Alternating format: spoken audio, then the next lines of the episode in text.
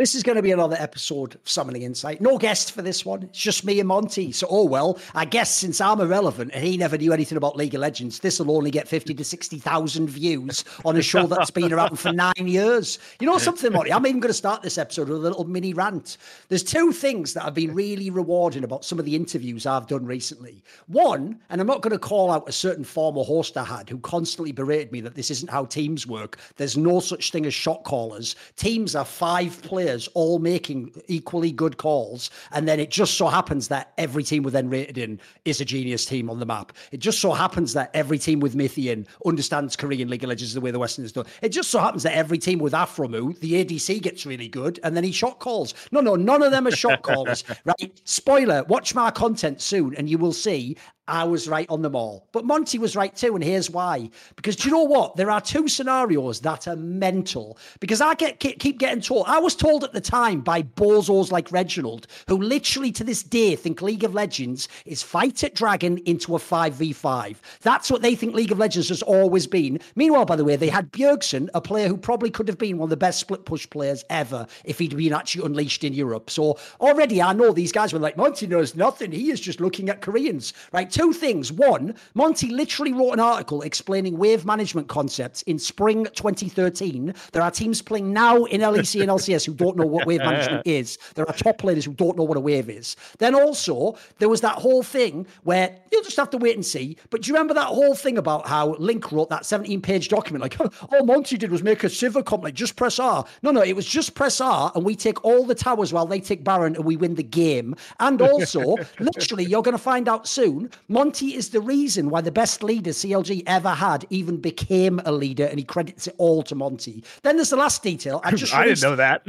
no, I just don't say who. I just released a Svenskeren reflections interview in which I ask that question. Are you ready? You're gonna like this, Monty. I say that story. Do you remember when Monty says he secretly coached you guys in SK Gaming? This is gonna blow your mind, fans. Sven Svenskeren himself admits he was just a young, stupid kid and he didn't know what Monty was talking about or really who Monty was. And that Monty came up to him at the listen at the boot camp for season four worlds and explained to him there's a concept called vertical jungling that if you do you can just win the game. But all the players including Sven Svenskeren were like I don't really know what the fuck he's talking about. So they ignored it. That is the strategy that Samsung White won worlds with and revolutionized League of Legends for the next three years. And Monty knew it already and was trying literally just giving p- pearls to these sows but they were too busy oinking and eating shit from the trough to even listen so the idea Monty knows nothing, you know nothing. You're telling on yourself there. You're telling on yourself. I d- I didn't expect an impassioned defense with a there bunch of evidence. I have to say, uh, that, yeah, you know, it, it's interesting actually going back to that time because the reason why I knew this was because of that CLG boot camp where I had watched a bunch of right. scrims of because we scrimmed Samsung White and Samsung Blue, and I was, you know, so we had we had like you know, we would record those scrims. And not only were we seeing this in Champions and Masters that year, but because we actually had a lot of scrim games, it was very interesting to be able to experiment against them and have them experimenting against us and see how they were beating uh, CLG, a team that I knew very well, right? So it, I learned a lot actually from that that I ended up, uh, you know, discussing a little bit at that SK boot camp. I just thought you deserve your flowers every now and then, mate. Everyone does. Just you're never going to get it from the shitheads on Reddit. Remember when I when I went yeah. to Overwatch, I just forgot everything I ever knew Apparently. about League of Legends. Yeah. I just, it just del- I, they Men in Black like flashed me, and it just deleted it from my brain. And by the way, that thing where I just knew who all the shot callers and all the geniuses and all the tactical minds are. It's almost like on camera I talk to these people and get info, and sometimes I just don't turn the camera on. Crazy, I know. Crazy concept, I know. Wild, in it? Imagine that. People just lack object ter- permanence, And If you're not on their screen, no, you no, can't be doing it. anything else at any other point in time. They don't know that's a massive sign of immaturity that no one else could ever know what what except anything that you don't know. In fact, you aren't even aware that there's things that you don't know because you don't know them. That's a, that's actually one of the massive worst tautology of an idiot you can ever find. So right, anyway, obviously, here's the thing, Monty. It's a hot day It's actually really hot day over here, just because remember we don't have air conditioning. All I will say, you know that stupid thing going around online, like, lol, Europeans haven't figured out air conditioning. No, it's just hot like this for like three weeks of the year, you cretin. Why would we install a device that costs hundreds of euros and then run fucking electricity through it? Think about it. You just fucking open the window and you live with it, don't you? Like, so the all I'll say is this there's a detail a lot of people won't know. It's based as fuck, but you can go look, medically provable, and experience will tell you as much. You know, when people say just drink water, no, that's not even how your body works with water. Your your your body is an electrical device on some level. That's how the cells communicate. That's how the nerves work, etc. And basically, the electrical aspect. If you don't know, like crystals and these concepts are literally how like watches work. For example, the piezoelectricities are like a massive phenomenon in the world. So what happens is your body doesn't just run on water; it runs on the balance between water and salts and electrolytes. So that's why if you only drink loads of tap water, you can actually dehydrate yourself. If people don't know that, sometimes if you're gassed and you're playing a sport and you just drink loads of fresh water, you'll actually feel like you feel sick in your stomach. You might feel bloated. So I have to say, people are going to think this is a troll. I am actually drinking a liquid IV now because I've just done like a two-hour League of Legends show. I was out in the sun, and if I just drink three hours worth of water like that, it actually it'll. It, I go past the point where it's helping me. It starts just to wreck me. Actually, at that point in time, like all you're doing is piss like a racehorse. You're not. You're actually feeling dehydrated from that. Like what? The more I drink, because if you don't know, because of the balance, you're actually giving out minerals out your body at that point in time. It's to do with like osmosis and how much can go through the cell barrier and all that shit. So that's one of the reasons why I actually during these shows, you might say I often do actually drink a liquid IV because in between, if you have to talk a lot, you drink loads of water. And So I find actually it balances me out well. Yeah, and especially if you're outside a lot in the summer, whether you're working outside, going to the pool, going to these summer festivals and concerts, or if you're dehydrated from being hungover, guys, a lot of people swear by liquid IV in that regard as well. So it comes in 12 flavors. And as you guys know, uh, it's great. I've been using it in my own workouts, take it to my gym. Hydrates three times faster than water. It does. Yep. And it has uh has a bunch of vitamins B3, B5, B6, B12, and vitamin C, three times the electrolytes of leading sports drinks. You can get it in bulk nationwide in the US at Costco. Or, and here's the key, guys, and this is a great way to support us. The best way to support us is by if you want something from one of our sponsors, it's the best way to support us. 20% off when you go to liquidiv.com and use the code LFN at checkout. 20% off anything on their site. They've got caffeinated versions, the energy multiplier. That's what I use for working out. Okay. They have a new kombucha. They've got tons of different products, guys. So it's been really great having them as a sponsor. Now is a great time to go pick it up if you haven't already. Code LFN, obviously. Yep, code LFN, 20% off. This is where, though, I'm different from Monty. Monty was like very egalitarian with that. I don't actually care if you buy it anywhere without the code. Like, I saw people put messages like, I couldn't actually get it shipped to where I am, but I bought some from a shop. It's like, that doesn't help me. I care. There's no, you didn't input a code, spoiler, that didn't help me. So it's all well and good, but if you're in America, just use the fucking code on the checkout and then you help us and you get 20% off and you get the product. We all win, don't we? We all win. Yep, what we talking good about? stuff. What's happening? uh, so do you want to talk about uh, the start of the LCS? Uh, we do have to put the the capstone on our uh, LCS player walkout project, which took three episodes with three different guests. Because now, Thorin, we've seen the aftermath, which is collapsing viewership of the LCS. viewership. If people don't know, I think LEC just had like 250 or something like that. Some 200k is what they're at. Like, I actually bet if I go and look, I haven't looked, but I'm going to guess like LFL's probably has the same as fucking LCS now, Monty. It has to, surely. You know what I mean? Like, this is so bad. This is why I made that point. They couldn't have picked a worse time to do this. They picked a time when their stock was at the lowest possible, and then they fucking threatened the league like this. And also, by the way, it's bad enough that fans didn't watch Academy and they wanted it around. How are we going to justify the salaries in LCS if it's 40k viewership? We can't. It's over if that's the case. It's actually over. Yeah, I mean it's it's really quite Future is the for 40k viewership. That can't happen, mate. Yeah, it's really it's really quite quite bad. Um so and I think a lot of it was at least on the the initial day that people didn't know that LCS was going on because of the walkout. It started on a Wednesday, which oh, I guess the walkout is... then. Yeah, thanks for not making it the original start of the season when we were all waiting. Cheers, guys. You did that. so they didn't know when the walkout was going to end. A lot of people uh, responded to me on Twitter saying that they were surprised to see that that LCS was on. Part of that is just messaging from the league, though, and Uh, the the LOL Esports website, as we know, has been terrible for a long time and is basically useless in a lot of ways when it comes to understanding the matches or watching VODs on them. But LCS, out of three leagues, so CB LOL, LEC, and LCS had the lowest or had the biggest drop in viewership. And the average viewers dropped by 47% compared to the first week of the spring season.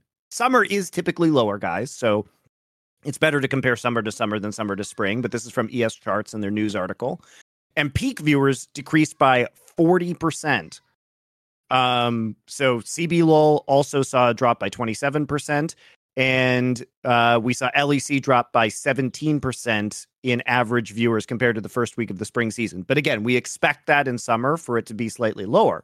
Now, the real issue is year over year from summer.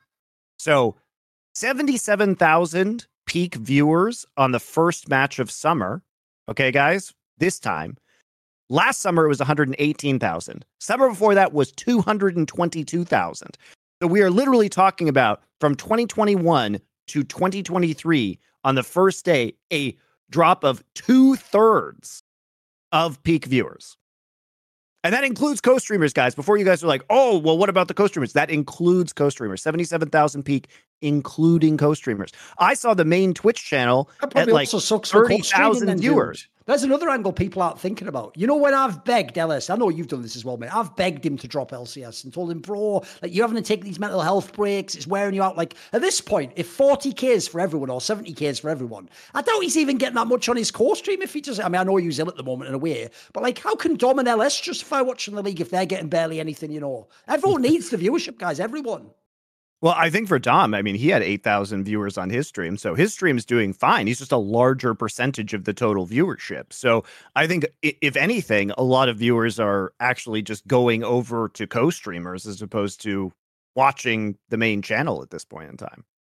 Problem with that is, uh, even though I do like it, you know this, that that you can't really be like, lol, fuck LCS. Like, if the mainstream doesn't get enough views, it's just over as a league. Like, there'll be no co-stream at that point in time. That's the problem. So I like it for Dom, but that's to be a future for the league. Yeah, I mean, it's it it really isn't good, and I do think, as I said, part of it was that people didn't know it was happening. But even if you look at the entire weekend, it was not a. It, I mean, it was not a smashing success by any means. By the way, right? am I missing something? Why is everyone so incompetent in esports? Right? If me and you, Monty, say I said to you, so today is obviously Wednesday, right? If I said to you by Friday we need to get a certain piece of info in front of everyone's eyes, we could easily do it in that time frame, that runway. We would do something like we do a giveaway that you have to retweet and tag four friends on, and you win like a subscription or something. Then we'd also do things like we'd pay for advertising on Instagram, targeted ads and Facebook. Then we'd actually pay to be in the ad roll of this. We get a bunch of streamers like Dom and MLS, and we'd say, want you to do this ad or spoken at the beginning of your show. These are all things that wouldn't even cost mega money. It's like it'd maybe be like 5, 10k, but you would get the massive potential viewership. You'd be like, the LCS is back, the walkout's over, it's coming. They didn't do any of that. They just sat back and were like, where is everyone? Like the John Travolta walking in like Pulp Fiction, like. Here's here's the other thing they could do, Thorin, and here's what I'm gonna do. I'm gonna show Riot how to do this right now. Are you ready, guys? Okay, so you understand that Last Free Nation is part of a larger network, right? Of various shows.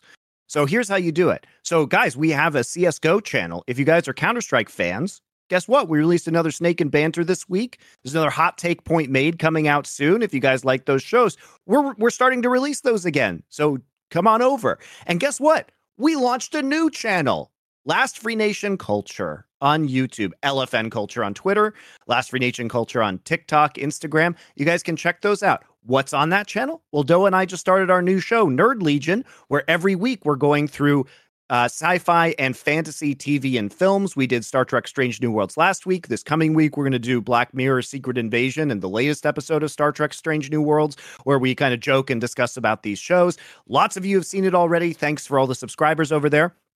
But head on over to Last Free Nation Culture and check out our first non esports content and support that if you guys want to see more of it. Uh, it's already out for your viewing pleasure. So drop a comment, like, subscribe, everything like that. So you see what I just did there, Thorin. Now remember that LCK and LPL were running, and they didn't use LCK and LPL to announce any changes about LCS. They're not even trying. It's like I say, they just aren't trying. The problem with the, the problem with Riot has always been this is something we didn't address during the LCS walkout thing. Actually, to be fair, Monty, But Richard always says about the team owners, and I agree because they can only understand esports through the model of the NFL, essentially. But Riot's even worse. Riot has played their game on easy mode forever, and then when times get hard, they're like, "What? I have to like do something and be innovative and actually push the back." Yeah, yeah, it's not fucking 2012 anymore, dickhead. You don't have 10 times more viewer than every other game. You don't have it like that. So actually, yeah, you've got to actually be creative. You've got to have a street team that hits the bricks and starts telling people about stuff and gets a buzz going. I'd have even been doing a thing, no joke. I might even have done this, Monty, just because it's a classic thing you do to swag. I might have done that thing where you take out like a massive thing in fucking Times Square where it's like LCS is back, the walkout's over, check out Doublelift and all your favorites. I might even do that just for like, you know, the gesture of showing like, hey, fucking fucking esports. But I might even do that. Like, why not? Why not celebrate it? That could be cool, right? We reached an we reached an agreement. I mean, the agreement was just shut the fuck up and play. But yeah, we reached the agreement. Shut up and dribble, bitch. Basically, yeah, they did, and indeed they did. Indeed they did dribble. In this case, they dribbled a bit more than they played League of Legends, if you get my meaning. Because mate, I'll tell you right now, I don't know how much of LEC you've watched, the West has never been worse at League of Legends since about season four, mate. This is really dire. LEC is dog shit. It is like it, G2 is just on easy mode, and even they threw away a game with that stupid Nico thing where they were just trying to do some troll shit. And LCS is fucking terrible, mate. These games, forget flip a coin. It's more like just fucking throw a bunch of shit on the floor and then just pick up one thing. All right, that you win. There was this these te- everyone was loving it. I saw everyone Reddit was like reveling in all the upsets. Like do you know how bad it is for the league when big rosters completely fail? Do you know how bad it is when the whack rosters just win games inexplicably? And even worse, this is how I know on the LCS walkout thing that none of these fans do support the players, Monty. The teams that hella cynically fired coaching staff and put in assistants and side people, and then fired the biggest star players and MVPs and put in bums from academy, when they win games, you celebrate. You don't even like them. You'll ne- they'll never be at Worlds. You'll never watch them. If you celebrate that, you are just the Joker. You are celebrating nihilism. You are celebrating the death of society. There's nothing cool about that. They didn't win because they're awesome. They win because like massive million dollar teams are failing right now. That's terrible for everyone in the league. This is why I say keep that energy if you pretend you're about the LCS and the health of the ecosystem and you support NA. You don't. You're just fucking. You're just preying on everyone's downfall. Because this was a really hard week to watch of LCS, Monty. I kept watching games games like this looks like it should be a banger. How many bangers were there? Where are the bangers? I'm like a fucking British guy waiting for fucking his mash and gravy, Anna. Where are the bangers? Where are the bangers? That's all right, but where's the main course? The pub kitchen's backed up, Duncan. Uh, I look. I think that the teams were underprepared coming into this week overall when it comes to the LCS. Uh, I don't think that these records are going to stand. FlyQuest was obviously shockingly bad, and which is weird Everyone because really believes the Vulcan takes bad. It can't work. They're all shit. Like, guess what? You know what? I'll double down. Can I have more of that stock? But you're selling your stock. I'll take it right now. I'll see you in six weeks. Which is weird because everyone that I've talked to has said that FlyQuest is just dominating scrims. Right. The the scrim bucks are enormous on right. FlyQuest right now. And that I don't know what's going on. I don't know why VicLa is playing so badly. He is currently number 1 in NA solo queue with a 60% win rate. Like uh, surely you can't reach that if you have garbage laning and yet his laning has been garbage within the LCS. So I don't know if this is a nerves issue. You wouldn't think so. He's not a rookie, guys. He played last year on KT, right? He's not unaccustomed to stage games. If it's maybe their comms are changing uh, during the games, that is causing some of the issues that they have. But they've also found a variety of different ways to get beaten from just different lanes randomly losing to uh, missing skill shots to different players running it down. The VicLa one where he just died at like whatever it was, level three against the Azir. That was that. There's no way he actually thinks that's good. It was just inexplicable. It was a brain fart or something, wasn't it? Yeah, I mean it was it was really bad. it was really bad. Uh, I mean, think about think about Prince and Vulcan getting absolutely clapped in lane by Doublelift in the first game of the season, and then when they tried to make a, t- a play topside, they miss skill shots and then die up there. So they die on both sides of the map at the same time. It's awful. It's just awful. And FlyQuest, I think they will turn it around. They should still be the favorite, in my opinion, for the league, despite the fact that Vicla's play has been pretty rocky for some time. This group of players, if as long as they can make it into playoffs, which remember they only have to make top eight, so it's not that big of a deal. Um, should be able to at least get it together for playoffs. We know what playoff impact looks like. I, am not sure what's going on. I also just have faith in in Song as a coach to fix some of these issues, but it was rough to watch this team. Um, you know, against TSM, they kind of just bled out slowly on the map. um, but uh, we are seeing a lot of passive play again in LCS. Credit to Cloud9, who continues to be aggressive, too aggressive at times, you have to say. And Team Liquid, they're riding an informed summit and a surprisingly good Pyosik, which we know can't last because with Pyosik, him being good never lasts.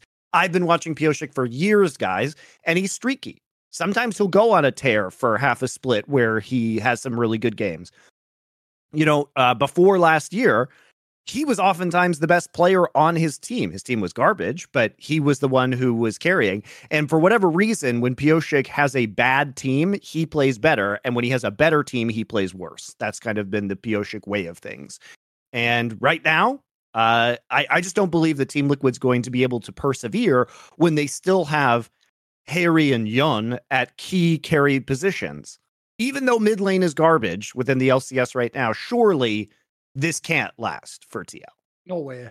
I'll take both sides. So TL's 3 0. I'm telling you right now, here's are you ready? Mark this because this will be a short, this will be a YouTube click, it'll be a TikTok, but it'll be fucking glorious. So when the split ends, guys, and everyone's played 18 games, they played three games so far. Here's my prediction Team Liquid will be like fifth place or sixth place. There'll be a playoff team, but not a top one. They'll have lost tons of games. Meanwhile, FlyQuest is 0 3. So this is a fucking hell of a statement right now. FlyQuest will win nine or 10 games. There's my prediction.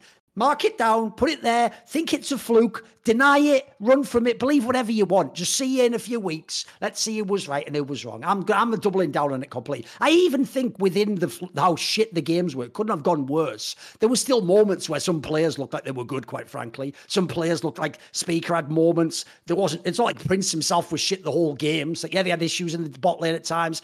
This can turn around. This can turn around, guys. And Team Liquid one, I just don't believe at all. I'm sorry that looked fraudulent as fuck, mate. If you believe that can continue, God bless. God bless. I, look, I will say about some of their wins, like the one against Team Liquid or uh, IMT rather, they were really clean. But a lot of that is predicated on a continuance of form from Pyosik that I just don't believe in because it's never happened historically, and we have a large body of work from this player to tell us that it probably won't happen and it probably won't continue to work that way.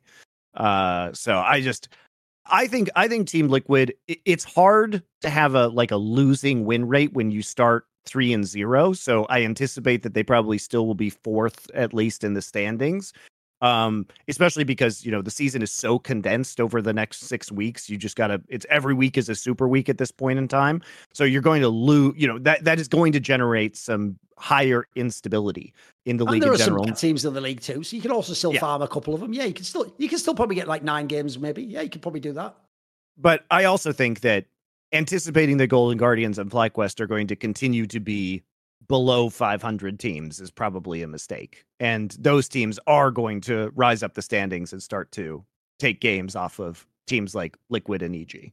But the risk of making this Thorin and Monty versus Reddit, I'll tell you the wackest consensus. Because you know the reason I read Reddit, I don't read it for analysis and stuff. There's none. There's nothing there. There's just a bunch of boneheads. I read it to get a consensus of what like communities thinking about. Like what what do they think on topics? Which way are they going? Who are they going down on? Who are they out on? This is probably the worst take of all time, Monty. Reddit's actually I always say Reddit is like crowdsourcing the dumbest take ever. Because if people don't know how mob behavior works, you don't rise to the level of the smartest person because that's one person. You go down down to the lowest denominator, denominator of the group. You all become collectively the dumbest person in the group. And so here's what the take is on Reddit. Are you ready? This is going to age so poorly. It is insane. Mark it down. Come back in a few weeks. I want to see this comment section full of Thorin was right comments, right? Here's what the take is, Monty that the Vulcan trade wasn't just bad that essentially whoever got Eyla, Evil Geniuses, that was the real good move. And Eyla was the hidden Kwisatz Haderach all along, right? If you think that those two facts are going to continue, you are so smoking the old fucking peace pipe. I can't even handle it, bro. Like Vulcan is one of the most consistently good players the LCS yeah. has ever produced with every ADC he has played with, by the way. He even was playing with a guy literally malnourished, begging to leave the game and winning games and playoff series. If you think he's not going to figure it out with the best or second best ADC in the league, you're out your mind. That's an easy double down. And then the Eyla one, look, I actually think Unforgiven's an underrated player. But even so, Eyla, it wasn't like he was a total idiot, but man, did he have some fucking bad players from a support player. Man, did he have times when yeah. he didn't know what he was doing. So if he can continue this little bit of form, look, I'd like to see players be good, but I just don't believe it yet. One week doesn't undo all the. In the same way as one bad week for Vulcan doesn't undo his whole career, this does not transform Ayla into some monster. Like, I've got to see a lot more than that, mate. I've got to see a lot more than that. Yeah, I, I mean, we, we we all saw some of like the really horrific Thresh plays Eyla was making. I I have a lot of kind of questions about his champion pool at the professional level. Uh, we've we've basically seen him kind of exclusively on enchanters for the most part, which is par for the course with the current meta. But his thresh doesn't look good. He has had one game on Nautilus uh, last split, and he was an emergency substitute. Who was never expected to you know uh, like he, or sorry he was dealing with the emergency substitute situation of of winsome coming in because of his visa. But even after he got that visa it wasn't it wasn't up to snuff and he wasn't the player that we expected to be able to dominate with prince. So vulcan is such a, a insane clear upgrade for this position that it, I, am not sure why the synergy isn't there yet as a team. Um, but I assume it's going to get there over time. Um, they they've just made a lot of mistakes on the map, either being too passive or in the Golden Guardians game. FlyQuest let Licorice get massively ahead and played the macro game very poorly and basically just let Licorice farm plates on Yone and dropped a bunch of creeps to the tower because Impact was trying to prop up the rest of the map. So they lost to what was effectively at that point in time an unstoppable split pusher. See to get their heads screwed on straight in terms of the shot calling and not dying in lane. And I think FlyQuest will be a much improved team. This and gives us a chance to point something out about what I actually don't like about LCS. What I like about LEC is this, Monty. I understand that for sheer exposure, even for the worst team in the league, they want you to get at least nine games and be your ones, right? So essentially, you have the three weeks of playing the group stage. It's not called groups, it's called season, unfortunately. Then you go into group play where it's BO threes. That makes sense. LCS, it's actually the worst three format I've ever seen, Monty, because they kept the league. And you, you remember this when you were a coach. The worst weeks are super weeks. Every week is a super week now. Every fucking week, you play three teams in a BO1. If you don't know the history of League of Legends, that is by definition the biggest upset generator you can ever create. Also, even though it's only a single game, because it's over three different games, it's a different type of focus. And quite frankly, it's so rare teams can actually just do the 3 0, even if they're the best. Even if they're the best. You know what's wild, Thorin? Is that if you have these six weeks, right? you could actually schedule a format where teams play best of threes against each other in a single round robin. And since you only have six weeks, obviously you'd have nine best of threes to play per team. So sometimes, you know, for some of the weeks, you'd have to double up and have, say, a team play a best of three on Wednesday and then a best of three on Friday. But some weeks they'd only play one best of three, say on Thursday instead. But you could schedule this, you could completely change the format and do best of threes and do a single round robin like they do in LPL.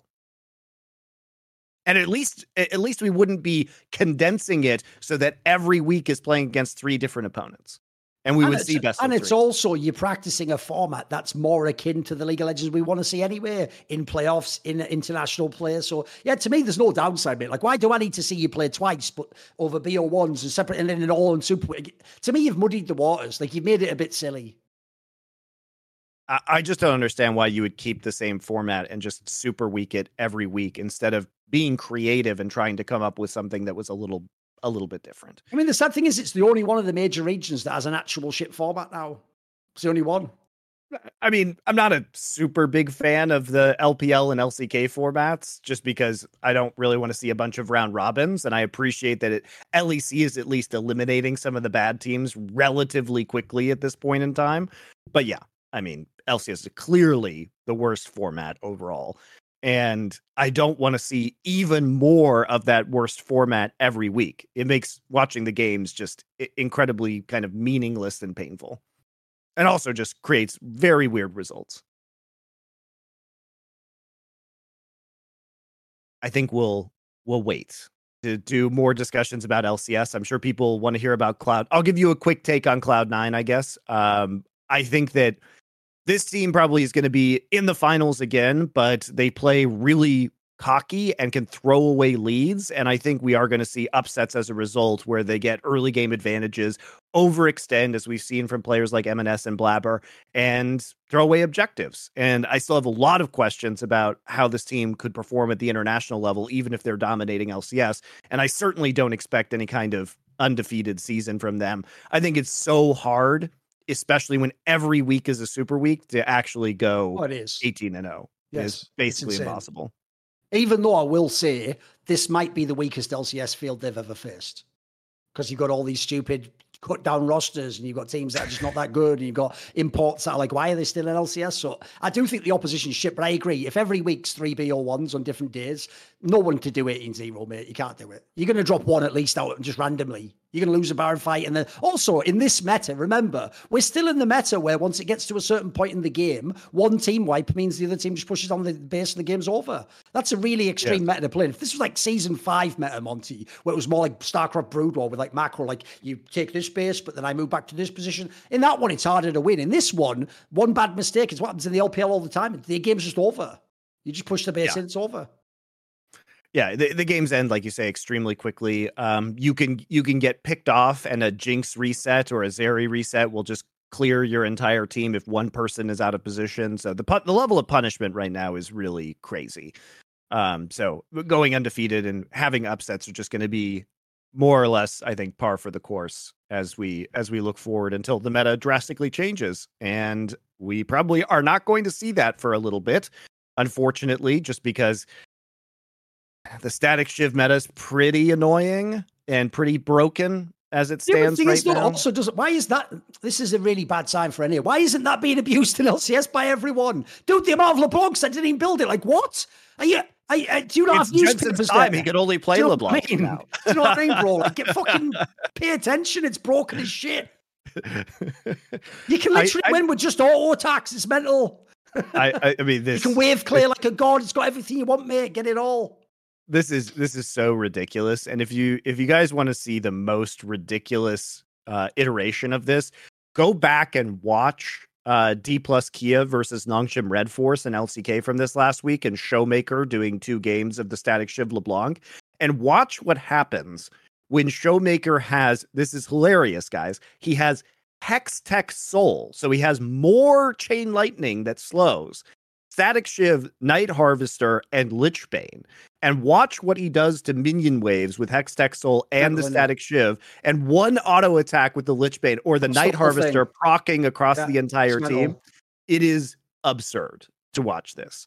Um, it's game two that that happened. I mean, the whole series is worth watching, not because it's a competitive series, but game one features Canyon on Neeko in the jungle. And Canyon is so far the only player in a major region worldwide to play Neeko jungle. And he completely smurfs this game. And he's, he's, uh, he's, he's using Neeko to pretend to be Kellin's Leona a lot of the time and just slash dancing in the jungle just to mock them. And it is very, very funny. Uh, it's uh, an utterly dominant series by by D plus Kia, but really entertaining games. If you guys want to go check that out. Along the lines of that, I, I talked a bit about on on Best Damn League Show, which is out now. But one of the things I find so whack is the ultimate example of Westerners being like, "That's good, so I'm going to use it, but not know what the fuck they're doing is." Dude, their is a dog shit compared to these Eastern Union. The Eastern one, the LPL ones are unbelievable, and there's some really good yeah. ones in LCK, like you say. There's a do like I said with that capsule, they're just doing like stupid gimmick shit, mate. They're, like Dom put it the best. If you're the Neeko, right, you want to uh, constantly. It's like being Pyke. You want them to constantly think you could be about to pop up behind them. They're just on your screen all game long. You just see them walk towards. It's the same with the Annie. They walk towards you really aggressively. I wonder if he's going to flash and bear, do the fucking bear on me. Of course he is. You have to come out of a brush. You've got to fucking make this. And also, just because it is funny to be like a minion, don't actually do it in the game. Do you know that's like some silly shit you do in a charity match or something like? How about just dominate the game, like you say? Why not be the support and walk into lane with the ADC and then just pounce on them? That's genius. I I think um I think what uh, to put it at that the, the best example is obviously the G2 game where G2 mega threw because Caps wanted to be the ward. I mean, such a stupid spot for a fucking pink ward. Nothing about nothing about it made sense. It was like a troll, like I told you. It's so dumb. They just well, winning they, they so just, much. Like, I guess let, just, oh, fuck it. they just let Broken Blade die to set up that play. It's dumb as fuck, wasn't it? I know. I mean, I really enjoyed it because it was clear trolling. Oh, it was. Um, and they thought they were going to win. And yeah, they thought they were so far ahead. I know exactly. Yeah, that that doesn't that doesn't take away from me that G two is still the overwhelming favorite based on the games that we've seen so far and the form that we've seen from the players uh, to win LEC. But yeah, I, I think it, there's a pretty clear difference, and we are seeing more uh, Neeko in the LPL overall because Neeko's just basically permabanned in the LCK, so we haven't actually been able to see that much of it.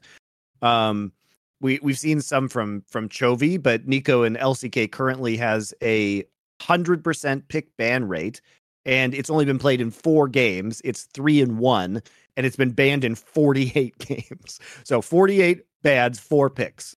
Every time it's available, it's been picked. Yuumi, fifty one games. Uh, it's been banned in twenty two and what? Uh, picked in twenty nine. So almost at hundred percent. Milio very similar. Um, however, Yuumi does actually only have a 12 and 17 win record, which is which is interesting. I know you were uh, speaking of Yuumi. I know you were and talking about the meta and picks overall. You were kind of molding on Twitter over Phreak's post. So one of the things I, I will preface this by saying, I really appreciate what Phreak is doing on the balance team because I think his videos have been really good at illuminating the thought process behind the balancing, yep. and he's very good at explaining it. Oh, so, so this, he, by the way, from CS:GO, we just get like what happened. They don't even explain why. I actually appreciate that Riot has someone yeah, comes great. out and explains. Here's what we're going for. Here's what we're trying to. Here's even what we think's a buff and a nerf. That's cool. I actually agree with him. Like that's very positive. Yeah, and I, I think a lot of the changes that they've been making since Phreak has been on the design team have been good. Now, one thing that you just have to understand, I can say this from knowing Phreak for literally 20 years at this point in time, is that Phreak is a contrarian. He loves to kind of rile people up. And unfortunately, what Phreak will do is, even though he is smart and in other contexts, he would argue against his own points if someone else was presenting them because they are kind of disingenuously plucked out of context or they're built on a premise that doesn't make sense. And people saw this in the Rumble Jungle thing where he was trying to argue, you know, Dom famously arguing against him when Phreak said that it wasn't broken. Uh, and Dom was saying, well, it, it, just because it's being played badly doesn't mean that it's not broken. I, I'm very much reducing those arguments. So he came out on Reddit with some points about Yuumi and competitive play, basically poo pooing the fact that it had reached virtually 100% pick ban status within LCK by saying like, oh, LPL is the superior region, and we are seeing significantly less presence as of right now. Yuumi's pick ban presence is only at 57.7%, which means there's like 10 champions above Yuumi. And so therefore it was the Koreans who are worse players who are the ones that uh, are overvaluing the Yuumi, which might be true to a certain degree.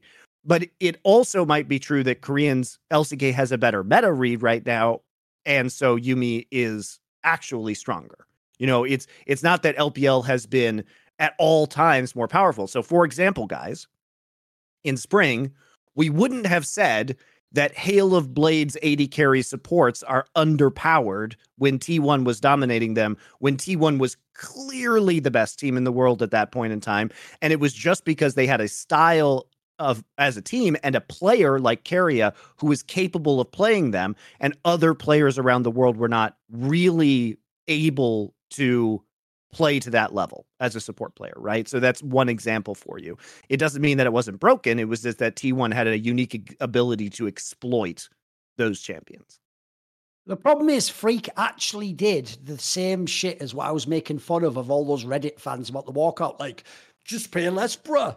Just fix the ecosystem, bruh. Just take more VC, bruh. Like, just make a salary cap, bruh. His whole thing, for real, was the best people in the world, the literal outlier in any pattern, can manage it so just draft better. By the way, do you know why that's one of the dumbest takes for someone who knows League of Legends? Because your draft will always be better if you have better players who can play more champions and more comps together and have more experience. Like that, it will always be the case. It's the same in Counter Strike, Monty. I can tell you right now, there aren't teams who are ranked 15th in the world who have a six map pool out of seven because they wouldn't be ranked 15th. The teams that have the six map pool are like top three. And the point is because you've got better players, so you can win on maps you're not good on. You've got more experienced players, so you can play on maps you're not very good at. There's a million fact you got you're really good on some maps. You can practice some more. Some like it, that's why it was actually for real. It was like you say, it was just him constructing a devil's advocate argument. But what the problem he has is this: I at least wink. I let people know there's some kayfabe and it's a character. He makes people think these are all his real takes, mate. That he really is an idiot. Like that's the part I find sad because I've always told people this. He is not actually a fucking moron. You can tell he isn't. You can tell he knows a lot about League of Legends. He just picks these really weird, like I mean, I don't like this vernacular, but the way like hill to die on. He just picks these weird spots to plant his flag. I mean, you remember the old school one was when T1 was the best.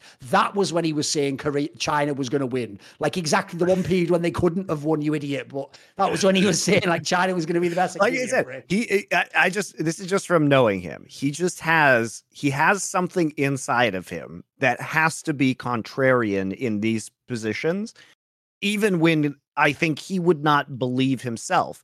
And to the point about better players, it, unfortunately, it kind of goes against the design philosophy because Riot has stated this, right? So Riot has stated that they don't want Neeko to be, or uh, sorry, Yumi to be a high skill champion. They want it to be a more introductory champion for people to come into the game and be able to play with their friends, right? And if that's the case, then the argument has to be like, why are we see if we are seeing this champion, if you consider LCK a less skilled region, and we are seeing this champion at near hundred percent pick ban rate within LCK, then it has been a failure because it's too effective at its job, which is propping up lower skill players. If its job is to make players who are worse able to play the game of League of Legends, then where you don't want to see it the most is in the worst regions. This right? is what, what you're saying, by the way, is why it is a fundamentally bad champion, Monty. Because if it was really awesome, the reason why you would pick it as the best support in the world isn't for the auto win. It's because you'd be able to do shit no one else could do with it. That is not the case. Keria on that champion cannot do insane shit that like fucking Trymbi can't do in the LEC. So the problem, like you're saying, is the champion raises the floor of your team. It doesn't actually make your team a better team at League of Legends. So there's a problem with it as a champion. Here's the the thing, Monty. I don't care about champions like Yorn being really strong. That's a lot of skill expression when that's out there. You have to do a lot of cool shit. There's a lot of counterplay. You can dodge it. You can cleanse. There's a million things you can do. The Yuumi, the problem with it is, it is just too paint by numbers. And it's become, like I give the analogy always, it's become like that thing with the infestor in StarCraft Wings of Liberty, where it's never wrong to pick, or in that case, build it. It's never wrong to pick Yuumi. If you have the right uh, right couple of ADCs, it's always going to be the right pick. The joke is you can first pick it rotation. There's never going to yeah. be wrong in the draft. Like, what's the counter? I, I mean, I think that it, the the counter is gameplay on the map, right? The counter is punishing Yuumi in lane. The counter is diving Yuumi, You know, for example, uh, the, there are ways that you can set the Yuumi behind or punish the AD carry within the laning phase if you have good coordination as a team and the jungler is doing a lot of work.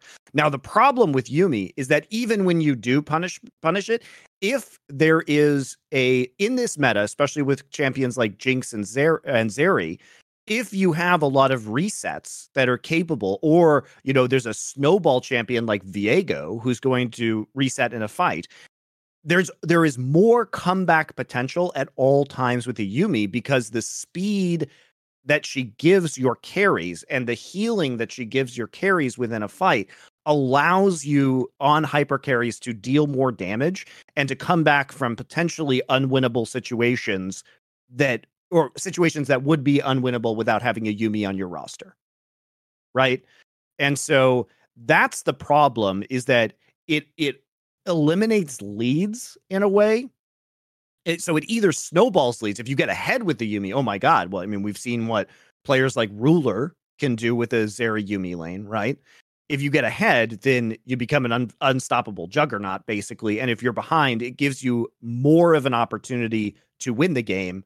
So if you're winning gives you less of an opportunity to lose and if you're losing more of an opportunity to win. And that's not what we want. We don't want champions to serve as like rubber band mechanics within the game.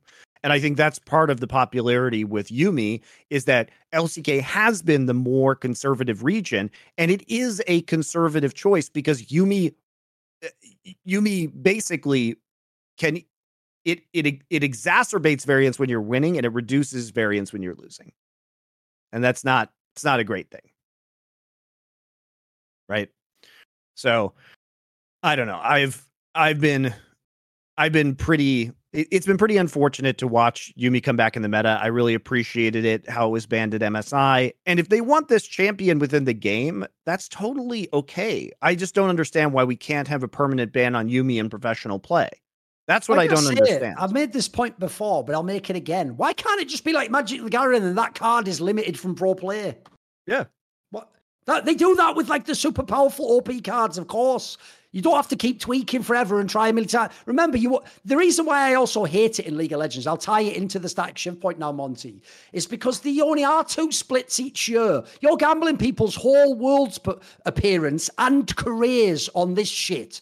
Like I hate that, mate. I hate the idea that a fan on a on a wiki in four years from now will just look back and go, "Wow, I can't believe how shit player X was." And it's like, yeah, that was he was just on a team that didn't abuse Stack Shiv.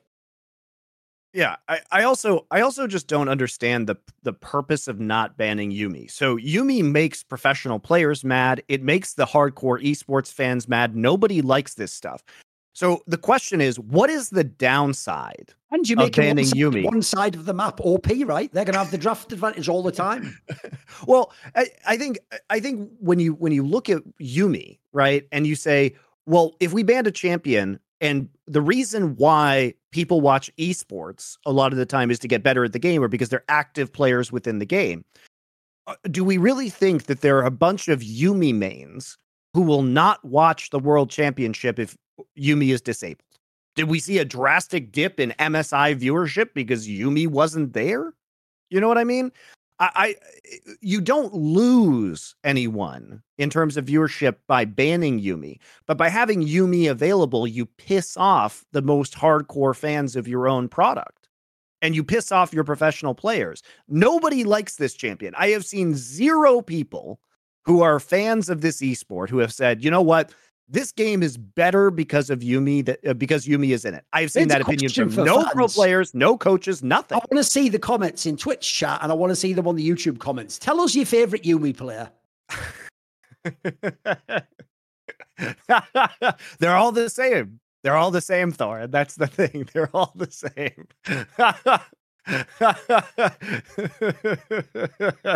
You can't even name one. The joke is, as you said, your favorite Yuumi player is whichever mid laner or ADC they're attached to that you want to see go John Wick and fucking destroy everyone.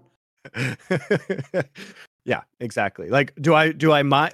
I think the upside, as you say to Yuumi, is because she speeds people up. It can be sometimes cool to see a player like Ruler have their mechanical limits tested on on champions because you have to click even faster uh, in order to make to make uh, the the most out of the Yuumi.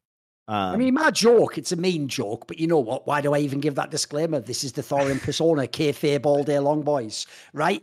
I made this joke in the past, but I'm going to make it again. I know who the secret, real power behind Riot is. It's whoever Mersa's uncle is, because this guy's just keeping it. He's going to get a whole career off this champion. Like he played it all the time in Misfits. He's still got a fucking job in Heretic. I don't know how he keeps fucking dodging by. I've said it before. He must just have the craziest Jedi mind trick of all time. Like when Peter Dun and the others walk in the room, we're like, we're really going to have to think who we're going to cut. And we should maybe start with like support. He's like, you don't want to start with support. They're like, oh, well, maybe we'll look to ADC then. Yeah, Jack You're not really cutting out. actually. Get him off the team. Like, fucking hell, mate. This guy, he's going to have a whole career playing Yuumi.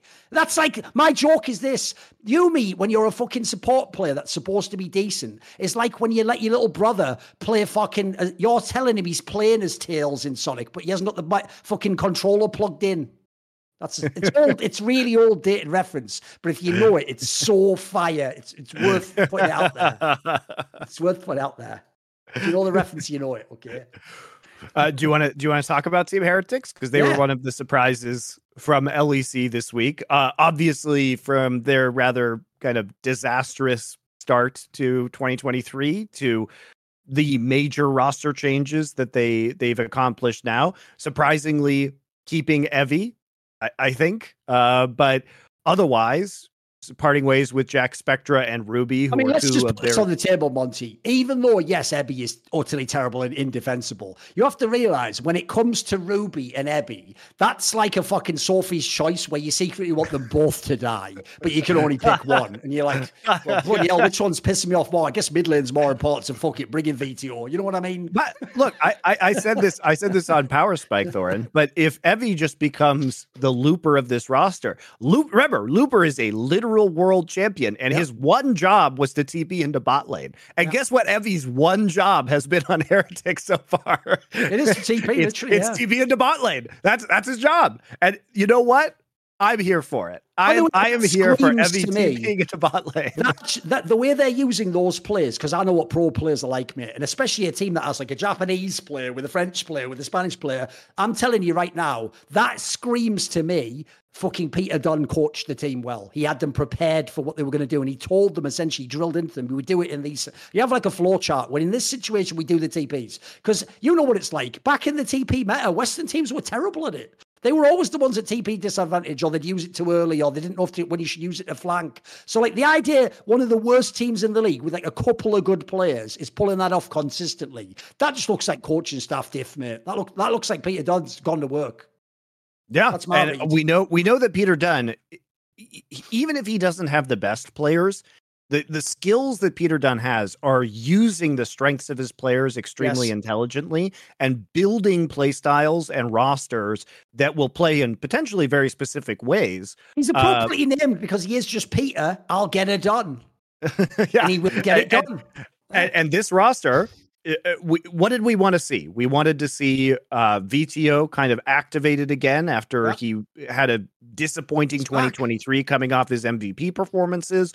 Uh, very in, very intriguingly, like picking the Kai'Sa into Perkz' LeBlanc. It was yep. very obvious that, and we heard. I, I was reading um, uh, Peter Dun's tweets about that afterwards, where he said that uh, he just trusted Vetheo to pick the Kai'Sa. Basically, the thrust of it was Vetheo said, "Hey, pick me." The, Perkz is going to pick the static Shiv LeBlanc. They had picked it the day before on Vitality and done very well. And obviously, guys, Perkz picking static Shiv LeBlanc is the most evident thing of all time because first off, Perkz loves to play LeBlanc and he loves to split push, and this basically activates all of all the good things about Perkz, right? Which is his ability to put pressure on the map, his individual decision making. How many times has Perkz won games by appropriately uh, putting pressure down in a side lane, yep. right? Uh, a bazillion. Like as soon as I saw the Statikk Shiv, I was like, wow, this is actually going to be really good for Vitality. So it, they baited him into it, and even though Vetheo apparently did very badly in this matchup in practice, did really well with it on on stage. Also building the static Shiv, right? Um, providing kind of a more AP hybrid, hybrid build with Nashor's and uh, Guinsoo's and uh, and Zhonya's. So it was a it was a good pickup, can match the side lane pressure as well uh, with Kai'Sa. So I really enjoyed this pickup. But also at the same time, if you look at kind of the the the way that Heretics has been playing, you know, they've got Flakked on the Lucian, they've got Flakked on the Draven, and they're TPing very aggressively in the bot lane to push winning scenarios in the bot lane and also a lot of the times to help feed kills onto Vetheo. So that has come as a sacrifice for Evi. And yes, Evi has also almost thrown games like we saw against Vitality.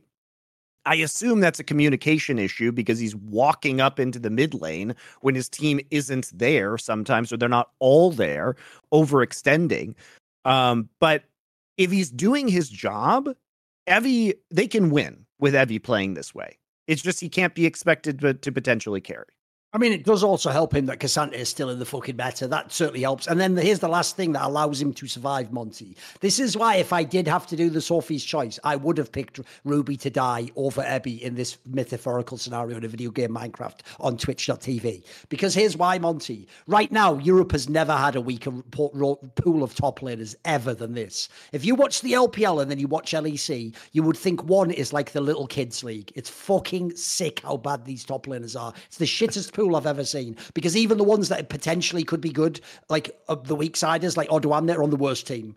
The ones that could be good are on the shittest team. So as a result, like Evi can get away with it. As long as he gets half the games on K'Sante, and as you say, he's never going to be expected to win his lane. They're going to just play around Vetheo and Flakked. They're going to use the TP. He can, yeah, he can survive. It's fine. It's obviously a fucking band-aided team, but whatever. It's actually a solid team, though. When you look at how bad they were before, these are decent pickups. In fact, some of them are very good. I think the Vetheo one with Jankos, I can't wait to see how that keeps playing out. Flakked's fine. Yes, he did that stupid fucking reckless around the Nexus, but whatever. By the way, this is where fans will always be insufferable, Monty. What they do is they've like slowed down the v- video and they're like, actually, technically, you couldn't have uh, entered the game. How did he know that in the se- in the time, you fucking clown? No one's at that. You don't know. The whole calculated meme comes from Hotshot GG and other people in like season two. And the whole point of the meme is it's supposed to be ironic that, of course, you couldn't actually calculate if you're going to survive on two health. You obviously just gambled and you got lucky. No one actually calculates. I've said this before about the Jap team fight breakdowns. What he's doing there is sort of articulating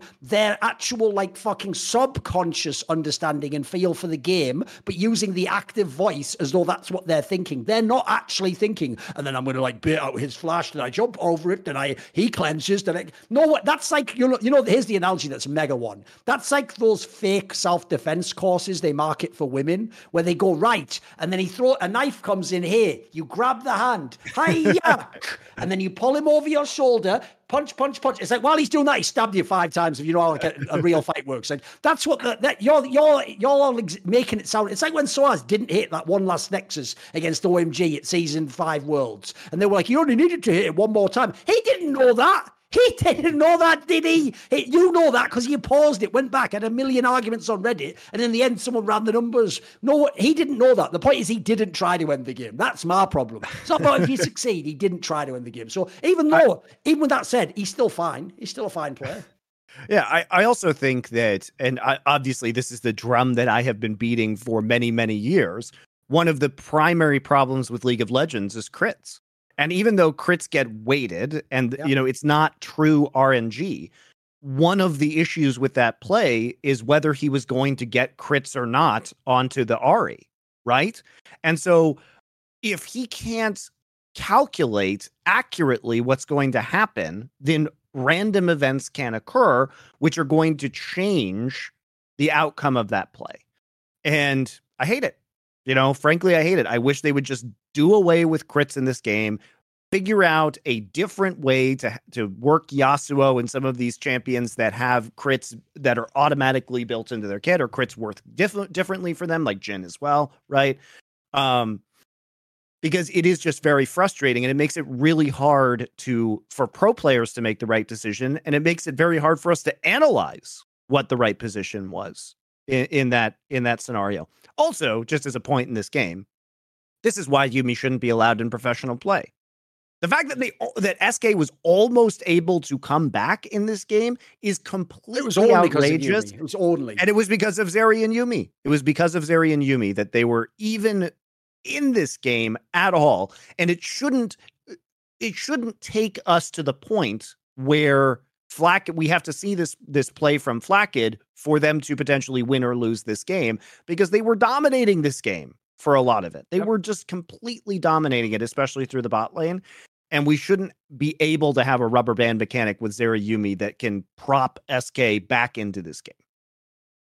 No, the, the other thing about that as well is that was the most extreme example I've seen. But even then, like, because of how far ahead fucking um, Heretics were, they still weren't going to lose the game. Like, yeah, the first fight they lost, it looked exciting. They would have had to do that perfectly, like three times in a row. And as you saw, even X couldn't do that. You got too high for you, went in the pit. They got caught one by one. Like the, the, the other thing about Heretics is there's no way they're going to stay 3 0. That's a fraudulent 3 0 right there. They're a better team, but like, mate, they could have lost a bunch of these games. Like, this was fucking sus as fuck the way they played it. Even against Vitality, they were just like trying to feed fucking kills to them. It was, it was ter- Evi was actually criminal in that game, mate. That was one of those ones where they needed, woo, woo, woo, right? We're going to fucking in police. What the fuck's going on here, sunshine? you can't have a drink of water. And my fucking partner's coming in, Dom, and he's going to go fucking ham. So you better tell me now. Your fucking here's, teammates have already told, you know.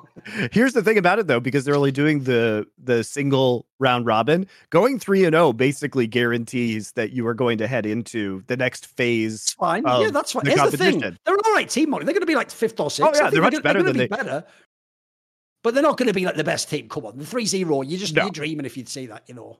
Strength of schedule is still king. Some of those games just didn't check the eye test, you know. Yeah. Just is what I, it is.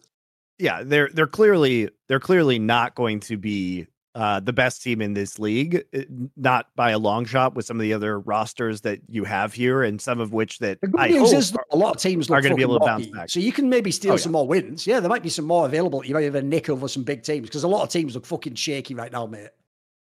I think the biggest surprise for me isn't that necessarily G2 is doing well because Broken Blade, who we thought would be kind of a liability at MSI, turned out to be one of their best players at MSI, and he's really stepped up. And we've seen some very good performances out of him. So I don't really know what was going on in spring where he was so terrible a lot of the time. But whatever happened at MSI seems to have turned him around. Same thing with Licorice very weird that we would see these top laners who are getting bodied domestically um, show up at MSI and then completely continue that level of domination, at least in the early phases of summer. And Broken Blade has been doing well. But the biggest surprise to me, Thorin, has been that we've seen more of a standard style of play out of G2 so far. There hasn't been any kind of really like, you know, yike trickery um, we haven't seen the same reliance on their level one set plays. Uh, the the game they lost to Mad Lions, they threw and should have won. Um, the other games that they played looked really dominant. Caps looks better than he did at at MSI, where I think he was a little suspect. Um, Hans Sama returning to the form that we expect from him as a player, but we've we've really seen rather kind of standard compositions, no Bel'Veth, no like hyper carry junglers uh, coming out. Couple their wins have been with Yike Maokai and playing more or less front to back team fighting compositions. And to me, you always know that G2 has the wild card, right? You know they can go back to these plays and play styles and compositions that are totally unique to them as a team. But you you're not always confident that they can play standard super well but they've been doing that. And i think that's a really good sign for them and that's why i have so much faith in them winning lec again no, I mean, right now, here's the problem. I was, before the split began, I was on Mega Vitality Hopium because I just look at the roster and it's like, bro, you just keep looking at the lineup and you're like, how can this not be really good? I'll even say this considering Vitality looks shit, they could have been 3 0 this week. They were in all three of those games. But uh, unfortunately, if Vitality isn't going to be it, BDS is exposed. Mad Lions is pretty good, but you just like they just don't have the best players. G2 should win. It's a bit like Cloud9 and LCS. Like right now, there's no reason you shouldn't be the best team. They should walk it basically. Yeah. Yeah. Um, and you know, I it's great that Mad Lions was able to take that win off of them and kind of battle back. And I think at least so far, like Mad Lions has been really good. One thing that's been a very pleasant surprise from Mad Lions is that Carzzy appears to be able to play Aphelios now, which has just never been true previously. We've talked many times on this show how in previous Aphelios metas, Carzzy career has, you know, a very substandard win rate and he's looked really bad. He has avoided playing Aphelios by playing champions like Ezreal instead in those metas, playing off meta picks. But some of the team fighting that we've seen from him in these games on Aphelios has looked very, very strong. And if he has fixed kind of this hole in his champion pool, um, it's a obviously an excellent sign for Mad Lions because they have the players to support Carzzy and uh, allow him to pop off. Like Nisqy is going to be self-sacrificial in order to get the AD carry online, and if he can play all the necessary champions in a hyper carry ADC meta, great. Like that's going to be a really good sign for for Mad Lions overall. The big positive with Mad Lions to me is this there's another team that are so obviously well coached because that is a team with a bunch of players that can be inters. Mate, if you put them on their own in different teams, I guarantee you, Carzzy, Hylissang, and the Chasy guy wouldn't and they even occasionally in this team. But this is one of those teams that's like five fingers of a hand. They all play together, they all go in together, they all understand each other's weaknesses, even and are covering for each other. Like it's actually a really well put together squad. My problem is just this: you already saw it at MSI. You you can't want this team to be a world's team, guys. This is one of those teams at Worlds that will never make the jump. They will just go there and get battered across the board, and I just can't see how they can be good. That's my only issue. In LEC, they're fine. They could be in the finals again. They're good enough. I mean, I think that's kind of the issue overall is just again the individual player strength. If you're watching, especially LPL right now, uh, I think LCK has been a bit shaky so far this split. They've looked they've looked a little uh, less polished, but some of the individual skill that we're seeing from LPL and the fact that LPL actually did make some very important mid-season roster yep. moves in order to prop up teams that were good but not necessarily contenders, such as Gala going to LNG is obviously like a huge one over there. It's the teams in LPL right now, like the top of the league is just so insanely stacked. And, and the other thing too is that top esports seems to have gotten their shit together, which was a major problem so if Top is now good, an actually good team, and we'll we'll get some evidence because Top plays JDG this week. Uh, and LNG has an improved roster. Bilibili has been get, just getting better and better as time went on. We didn't expect them to be the team yep. that went to that went to MSI. Like nobody picked that one, right? Um, and we even have Weibo looking better. And obviously, the rise of OMG over the last season. WE is also kind of a surprising standout right now. I think, obviously, their strength of schedule is not amazing and they're going to kind of come back down to earth. But the only team that we would say really fell off was was EDG. And part of that was we've seen worse performances from players like Fofo, but they were the best net- players.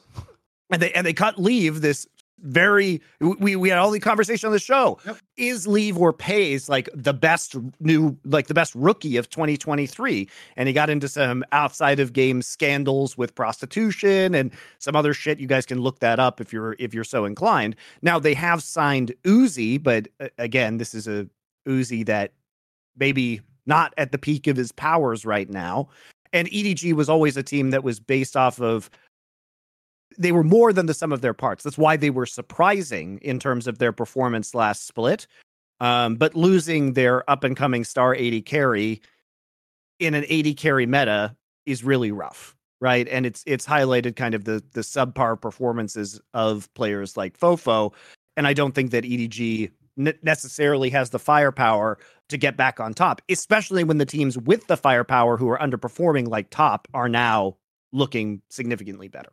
They were another team, EDG, where it just looked like great job by the coaching staff. You must have just worked magic here, getting everyone on the same page. Because the Yale guys like what Bin was. He's a coin flipper. Jiejie has some amazing games. He has some whatever games. Leave was the best player on the team. FoFo's a bit shaky at mid. He was a monster in the LMS, but that's just a much weaker league. So it's obvious he wouldn't be as good, I'm afraid. None of the guys who were the mid laners, Maple, etc., have never really been able to crack the LPL and truly be elite. They've just been good or mid table. So the problem they have as a team, basically, basically is. The Uzi I think's just thrown a wrench into the whole team.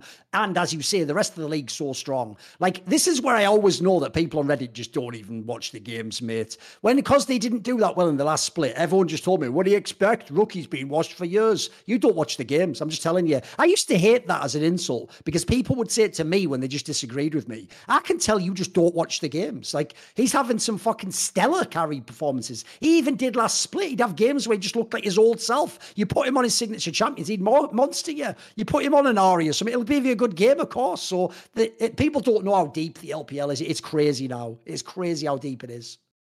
Yeah, and uh, considering they're going to send four teams to Worlds, it's uh, regardless of which teams fall out of form, there are going to be so many potential good rosters. I mean, there's probably six at least teams that are going to be really world class in terms of individual. They're all playing strength. against JDG. They're all getting that fucking experience, leveling up, seeing how, seeing what happens when you give a Yuumi to a, a Ruler type team. They they know what it's like. They don't have to wonder. Oh, can we can we counter this? Like they know you can't. Yeah, I, I think WE is going to fall off, but think about these teams that are also at the top of the league. Top, Bilibili, JDG, Weibo, LNG, and OMG. And Scout is still a stud if no one's been watching. He might just be going for another MVP, mate. He's just fucking monster. uh, LNG is my favorite LPL team, so I've I'm happy they got Gala, and uh, you know they they actually dealt top their only loss in the first week of competition. Um, in the LPL. And that I think it's going to take longer for them to fully integrate Gala. And I haven't actually seen, so we're recording this, um, you know, uh, uh at 8 a.m. my time. And so last night BLG did 2 0 LNG. So I haven't seen those matches yet. Um, but yeah, I mean, I think, I think LNG probably won't win the league, but they, ha- it's, it's, if you had watched this team last split, you would definitely say that Gala is a massive upgrade and they should be a better team. And it just goes to show how strong some of these other teams have gotten within the LPL. Indeed. So I, I think I think if you look at LPL, and again, this all started as a conversation about how weak the West is looking right now. And if you are keeping your eye, especially on LPL at this point in time, it becomes very evident because of the wealth of teams that they have at the top. Whereas the LCK, I, I think some of the teams have looked shakier than we might have expected and i think there's really only may three maybe four teams that will be competitive and a lot of these teams are going to be worse i think than the lpl teams are I mean, right now, especially with the meta the way it is and the way the game is right now, dude, this is the LPL's world right now. We just live in it. Like, as you say, even LCK's had sort of a slow start. I mean, by the way, spoiler, this next week, this is the dream fucking day of games. Literally, the best teams are going to all play each other. You're going to have a game, really fucking banger, Telecom War, the Gen GT War. That one's going to be a banger. But aside from that, it does look a bit lackluster across the league. I have to say, LPL is just popping right now, mate. Yeah, and I I will say, like, part of my bias is going to be that this last week of LCK games was really it. Like there were just no premier matchups in in the last week, and it was a lot of stomps. It was every match was a 2-0 except for Brion beating D plus Kia. And you guys who didn't watch the games might be like, "Oh, well, how did that happen? Is that's a major upset?" Well, Deft had COVID, and they had a they had a substitute player, so let's not read too much into that one. Um, and by the way, when Deft was playing remotely against Nongshim, looked amazing, and they completely bodied Nongshim in the series that we talked about with Canyon's Neeko Jungle earlier. Um, but I'm not excited about D plus Kia yet because they their strength of schedule has been very weak, and this coming week is when they play KT and Gen G, who are the two best teams in the league right now, and those are going to be the matches where we actually learn a lot about D plus. And D plus versus KT is happening tonight uh, as of the recording. Um, so it'll all be already be finished by the time some of you guys watch this VOD uh, or catch up on the podcast. Um, but this is a good time, I think, Thorin, to talk about our match of the week. I'll just quickly say though, I do. That's why I do get sad about D plus though, because on paper it should be so good. Fucking Deft, Showmaker, and Canyon. Like, by the way, they're a team that remember never had the fucking dominant ADC. They never had the player they could play through. They always had to play through top side of the map this is your time, but somehow just it just has never fully worked. Like they had the slight spring run when they were good, but like it's never it's never come together like you hoped it would. You know, this looked like it could actually be. I mean, he won that Worlds on sort of a fluke, and he wasn't the main reason. This looked like Deft might actually get one last like really good year out of his career and have a chance to win it all again. Look, it's a veteran group of players, Thorin, and this is the danger that we always talk about yeah. with D plus Kia. It's the reason why Gen G didn't pick them in the playoffs of spring because it's always been kind of a bad matchup for for Gen G. And they Gen G has like responded very poorly to some of the weird stuff that D plus will do in these series, like play Karthus Jungle, or you know, last year when they when uh when D plus almost beat Gen G by using the Nidalee pick, and it was a miracle that Gen G was able to come back to make it to the finals in game number five. Um, they they have had you know Damwon slash D plus has kind of been their Achilles heel. But the problem with D plus is that they only they're veteran players who have had such insane peaks that you're always afraid that they're going to get back to those peaks, right? Like the known quantity of these players is so high that you just have to avoid them. And even though they might be mediocre throughout the entire split, it's like what we said at Worlds last year. I mean, they made a deeper run than we thought they would have at Worlds in 2022 and had a better performance. And if this team starts, you know, all all pistons are firing at some point in the qualifiers or the playoffs, they can win. They can always potentially win. They have the group of players that we know can win. Uh, their their roster is incredibly strong. Their champion pools are super deep. They have crazy flexing that nobody else can do. Like I said earlier, Canyon's the only player in any major region in the world who's played Neeko in the jungle so far, and Neeko has been an incredibly popular pick. We've seen it all over the LPL. 100% pick ban rate, mostly banned within the LCK, and he was super dominant on it against Nongshim. Think about the other strengths that D plus Kia has as a team. They can flex Taliyah in the jungle. Canyon could play so many different junglers. He's back on some Lee Sin now, which we've seen somewhat in other leagues, but obviously it's not, it's a fringe meta pick at the moment. Um, so you never really know what you're going to get with D plus. He's playing Sion in the jungle now, for fuck's sake. Like now, that's like a, a box of chocolates, basically, Monte. yeah, this is. I, I, you just never know what they're going to do, and so they're really yeah. dangerous on red side because they have all these flex picks, and they'll just take Sion and then you know flex it into the jungle. You have no fucking clue what's going to happen. They'll take Neeko and flex in the jungle. They'll take Taliyah and flex it into the jungle. Um, so with clever drafting, I think they can do well. They're also in a meta where Canna famously uh, had was undefeated this year on Renekton until he played against Brion. Now they did lose to Brion when he was playing Renekton, but again, they had a substitute player at AD carry. And Deft has been their most consistent carry this year. So losing Deft is really a very detrimental blow. But if you think about it, well, we're moving into guess who's a Jinx god? Oh, right, it's Deft, right? We're moving into a meta where you can really rely on Deft to play. And as Wolf and I talked about on the Monte and Wolf show, you know, they do better when they're like hard winning in the bot lane. And I think that they struggle when they don't really push very aggressively through the bot lane and set Deft up for success. So in some ways, despite all of their very champion pools, their play style is a little bit one dimensional. But a lot of the reason that was true is because Showmaker himself said he was burnt out earlier this year, right? We haven't seen the level that Showmaker is capable of. But this meta, by the way, guys, if you want to see Static Shiv LeBlanc, Showmaker is sublime on this very broken champion. Watch those Nongshim games. He's a great Taliyah player, right? He he can play Annie. Twisted Fate is buffed he is historically an amazing Twisted Fate player. This seems like a meta that is very, very primed for D plus to be successful if they can kind of push through their own bullshit because they have been their own worst enemy, right? It's it's not that they lack the skill, it's that they've lacked the coordination and the decisiveness and the ability to shift their play style into other players carrying. But if Showmaker is on form and motivated and practicing, that's probably the kick in the ass this team needs, and they could be a, a very dangerous threat. So, what is the game of the week then? Ah, thank you. I'm glad you asked. Uh, so we've got a fun new uh, uh, promotion from Esports Bet, guys. So if you are signed up with our referral link, which you can see on your screen and will also be a link below, so sign up. It is free. You can play for free with DJT, guys, and then change that DJT into crypto, like real money, crypto, right? So if you go to esportsbet and sign up with our referral link, we now have a new promotion, and this one's very cool, which is that we are picking a match of the week every week uh, to highlight. And what happens is if you are signed up with our referral link and you place a prediction on that match, you will get a 10% additional bonus to your winnings up to the equivalent of $100 of USDT.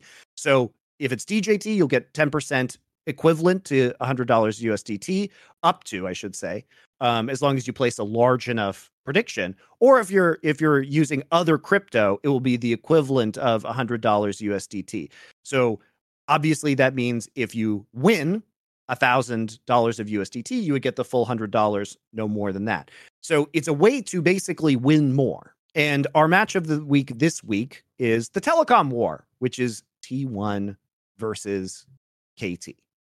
Um, also, if you guys are signing up, this is another reason to use our referral link. The same old bonuses apply, which means that you can either get a 50% deposit bonus up to $200 or a risk free bet up to $100 USDT. So you can afford to kind of take a flyer on something and get some good returns.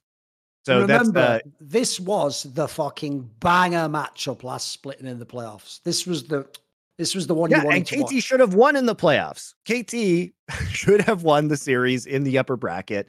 Um, it's always been close between these two teams, uh, uh, and T1 has consistently come ahead. But one of the things about betting on these matches is that the T1 line is always so crazy. So right now, the live odds are, by the way, guys, 1.375 to T1 to 3.142 for KT.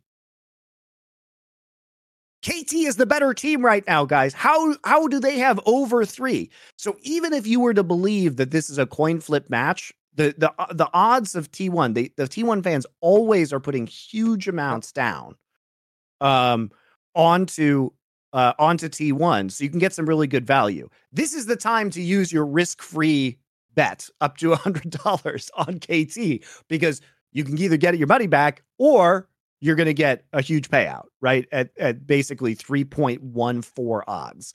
Um, and so I'm taking KT all day here, and you can get additional 10% if you're right, one way or another. Um, so yeah, I, I I think like this matchup in particular, KT is the is has just been fabulous. And you can point to the fact that yeah, they lost to Gen G.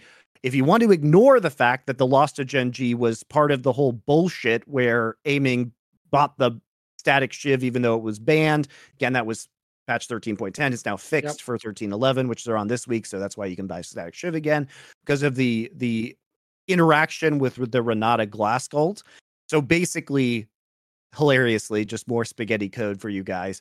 What apparently would happen is that if the the user got ulted by Renata Glasc, then what would happen is there were some fringe interactions where Static Shiv would allow you to farm your own minions Dota style. now, ignoring the fact that Renata Glasc was not even in this game, it was still a banned item. Um, so that interaction could not have occurred. But I do think that that rather tilted KT I mean, they were already behind in that game, so we can argue whether they would have won anyway. Um, but I think it really did have a mental effect on the whole series, caused an hour delay while Hirai, the coach, was arguing with them, and then he later got suspended and fined two thousand dollars. Whole shit show over there. Um, and so, and also KT won the first game of that series incredibly convincingly uh, against Gen G. So I think those teams are the top two teams overall in the league right now. But KT has just been they've just been wonderful to watch, man. My guy Kiin has been doing insane work. He is the best top laner. A great renaissance right in his now. career, isn't it? He's so good. I am so happy I am so happy to see Kiin. And he has a team he was finally. so bad last year. He was yeah. so bad last year. And he's a player that I've always loved. And now we can see it was just the motivation probably from being on a shit roster. Same thing with BDD. BDD is another player who has had a major renaissance after having a really, really tough 2022. But Kiin's just a complete package right now, man. Um, excellent flanking, excellent team fighting, can play tanks for the team, super threatening on carries. Or and if he gets ahead, he doesn't throw. It's like if you give him an advantage on Renekton or Jax, he's just going to take over the entire game. Um, so I've been loving watching Kiin play. Could it be a better meta for BDD? Azir's back in the pool right now. Um, you know, he's he's been a great Taliyah player historically. Uh, he, I'm sure his you know split push LeBlanc if he ever gets the static shiv is going to be great as well. Uh, this guy is Twisted Fate. He was one of the very few Twisted Fate players in the world earlier this year. That was kind of, eh, to be on the nose, his wild card pick that got them really far and, and caused some, you know, pretty significant upsets. Now that's been buffed. So uh, KT has been the kind of front to back hyper carry team fighter throughout the last couple of years of his play. And we can say, okay, he's not the best AD carry, but he doesn't have to be. And Cuzz, frankly, has looked really comfortable on Viego and Sejuani. The problem is, is like the sus thing about this team, Thorin, is that I don't fully trust that Cuzz's very good performance is going to continue. I find it difficult to believe that he's going to continue playing at the level he has a shaky been. player, hasn't he? Yeah, so I think maybe it has been a bit streaky, and he's been he's been flipping heads quite a bit more than perhaps he should have. But I can hope that this is a, a new run of form. But at the same time, who are we comparing KT to? Right? Um, Faker hasn't been as good this split so far as he was last split.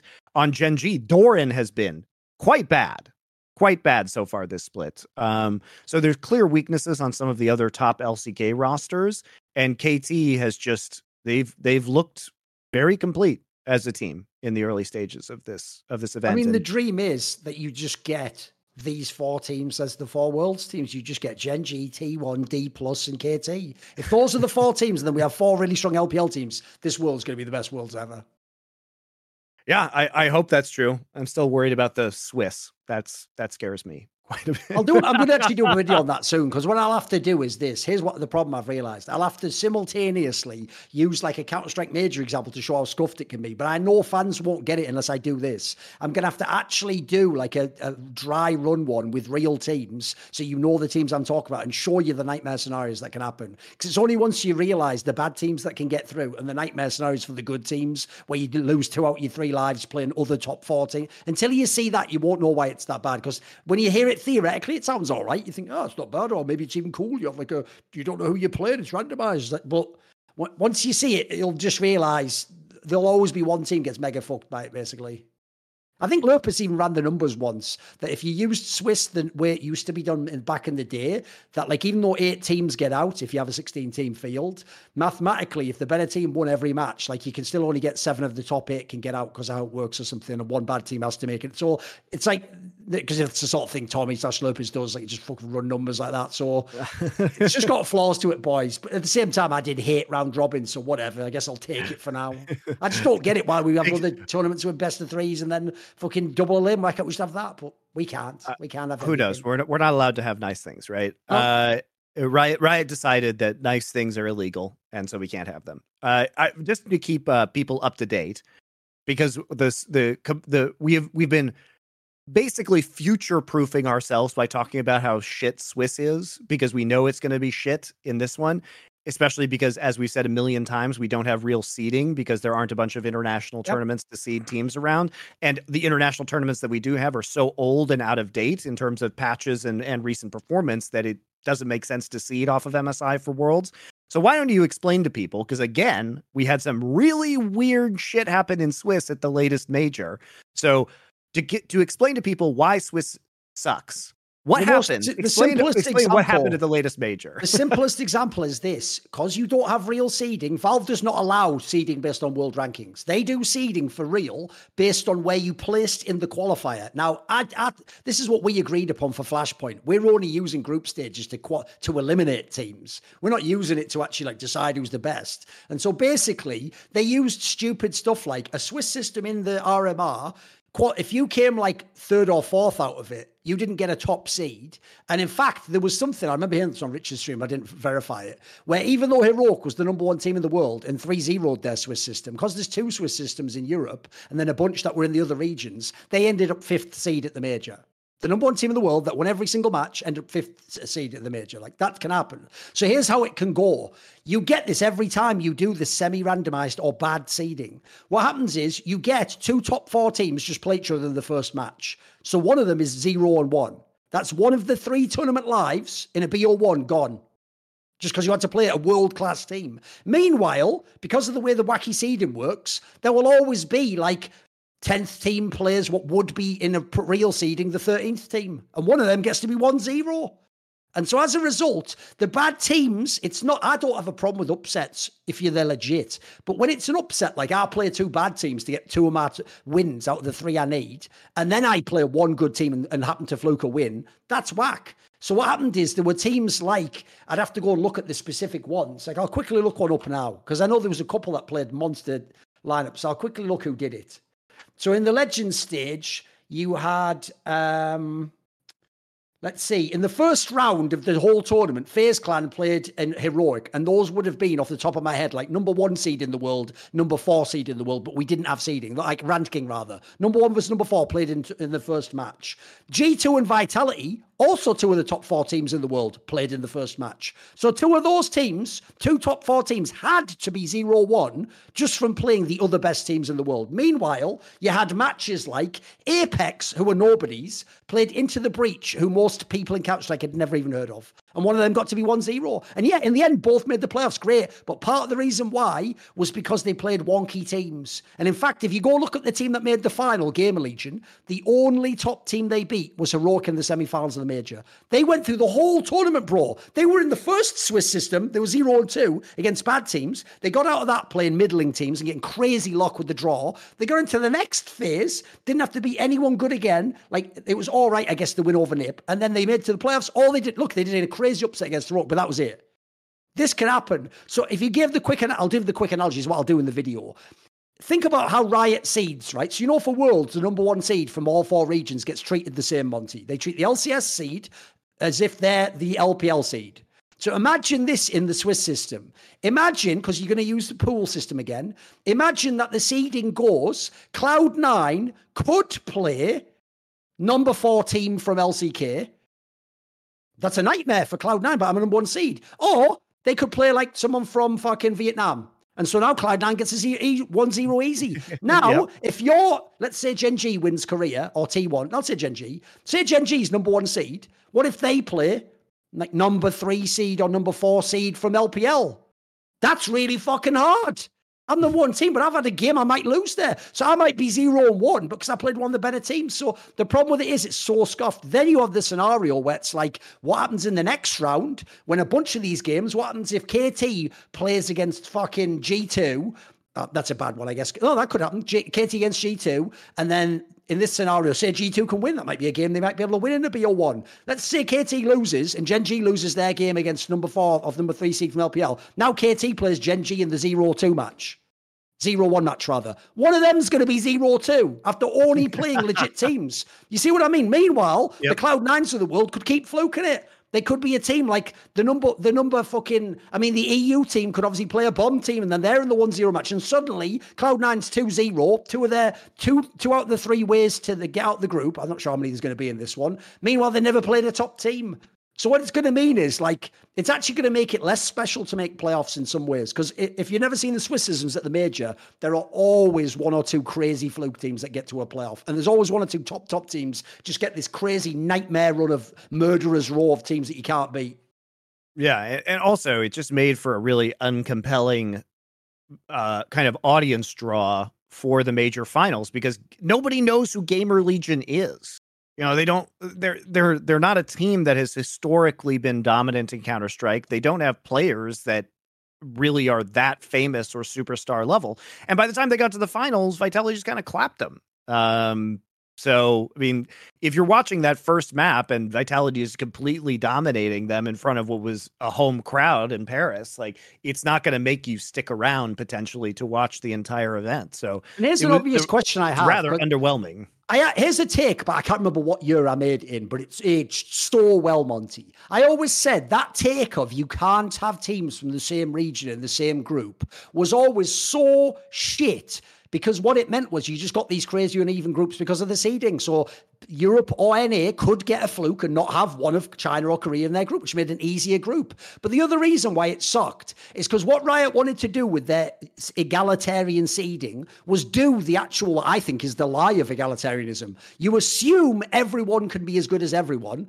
but the reality always is they're not as good as everyone. And this is competition. So what they did, Monty, was for the sake for 10 years of flexing how fucking egalitarian they are, they wasted world championships. And for what? Was it so that every region could be built up and finally it would make sense to have the account? No, no, they just bailed out at the end of the end. Ten years later, they went, actually, you know that whole thing we were building up, but turned out they never made it. So we scrapped the whole thing. And now it's just a giant group where now it's the opposite. Now you can just run into people all fucking day long. Because I don't think they like stop regions meeting in this one, right? I'm assuming not.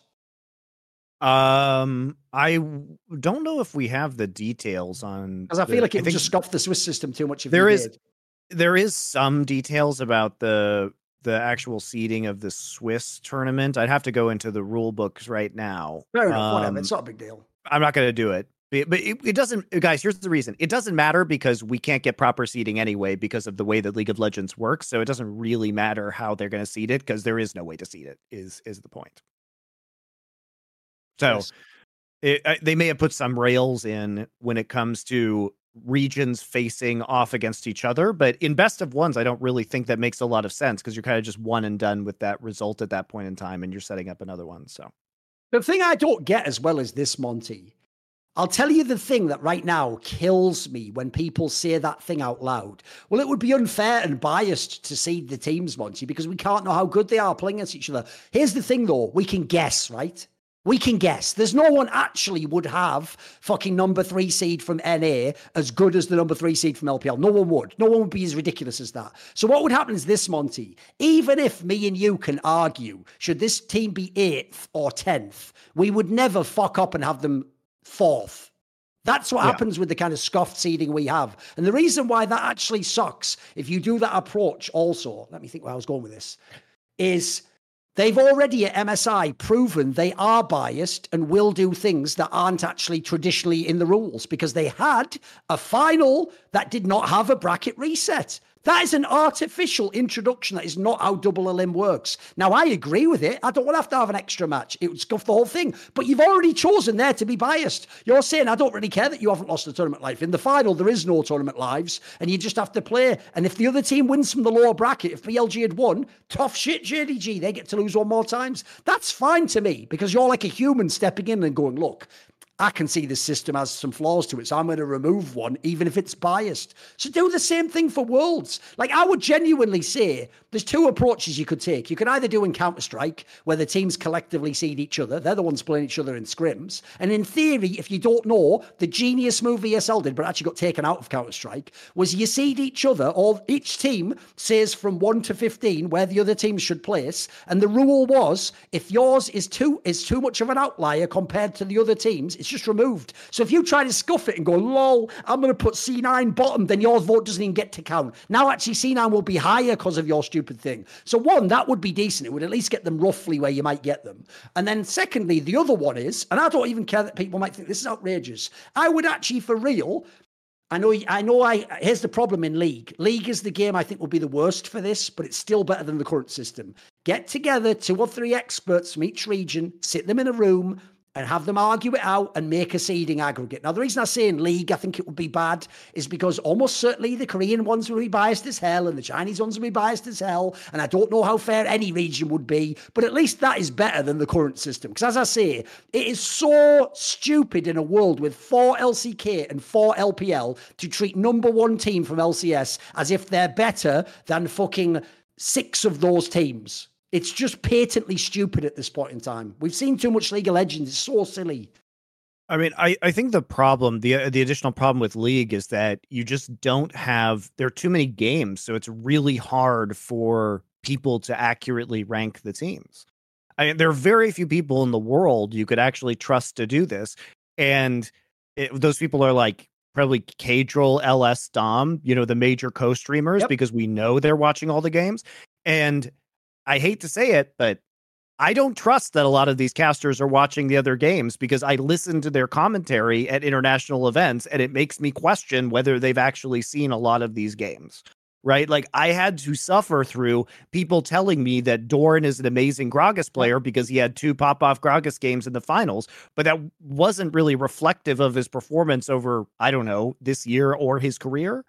Um, and uh, uh, so there's insane bias to like the high stakes games that happen and even the player the people who i think are the biggest experts riot's never going to use them because only one of them is an actual caster for riot right? And so they'd have to pay LS and Dom to do some sort of ranking. But even these people are not going to see all of the major games in the world. Like I watch a ton of games, but I only watch the good LPL games. I'm not in there in like, you know, the weeds like Dom is. And likewise for Dom, he's not watching all of the kind of garbage LCK games that I have a tendency to watch because I'm doing that show with Wolf and I need to talk about those teams.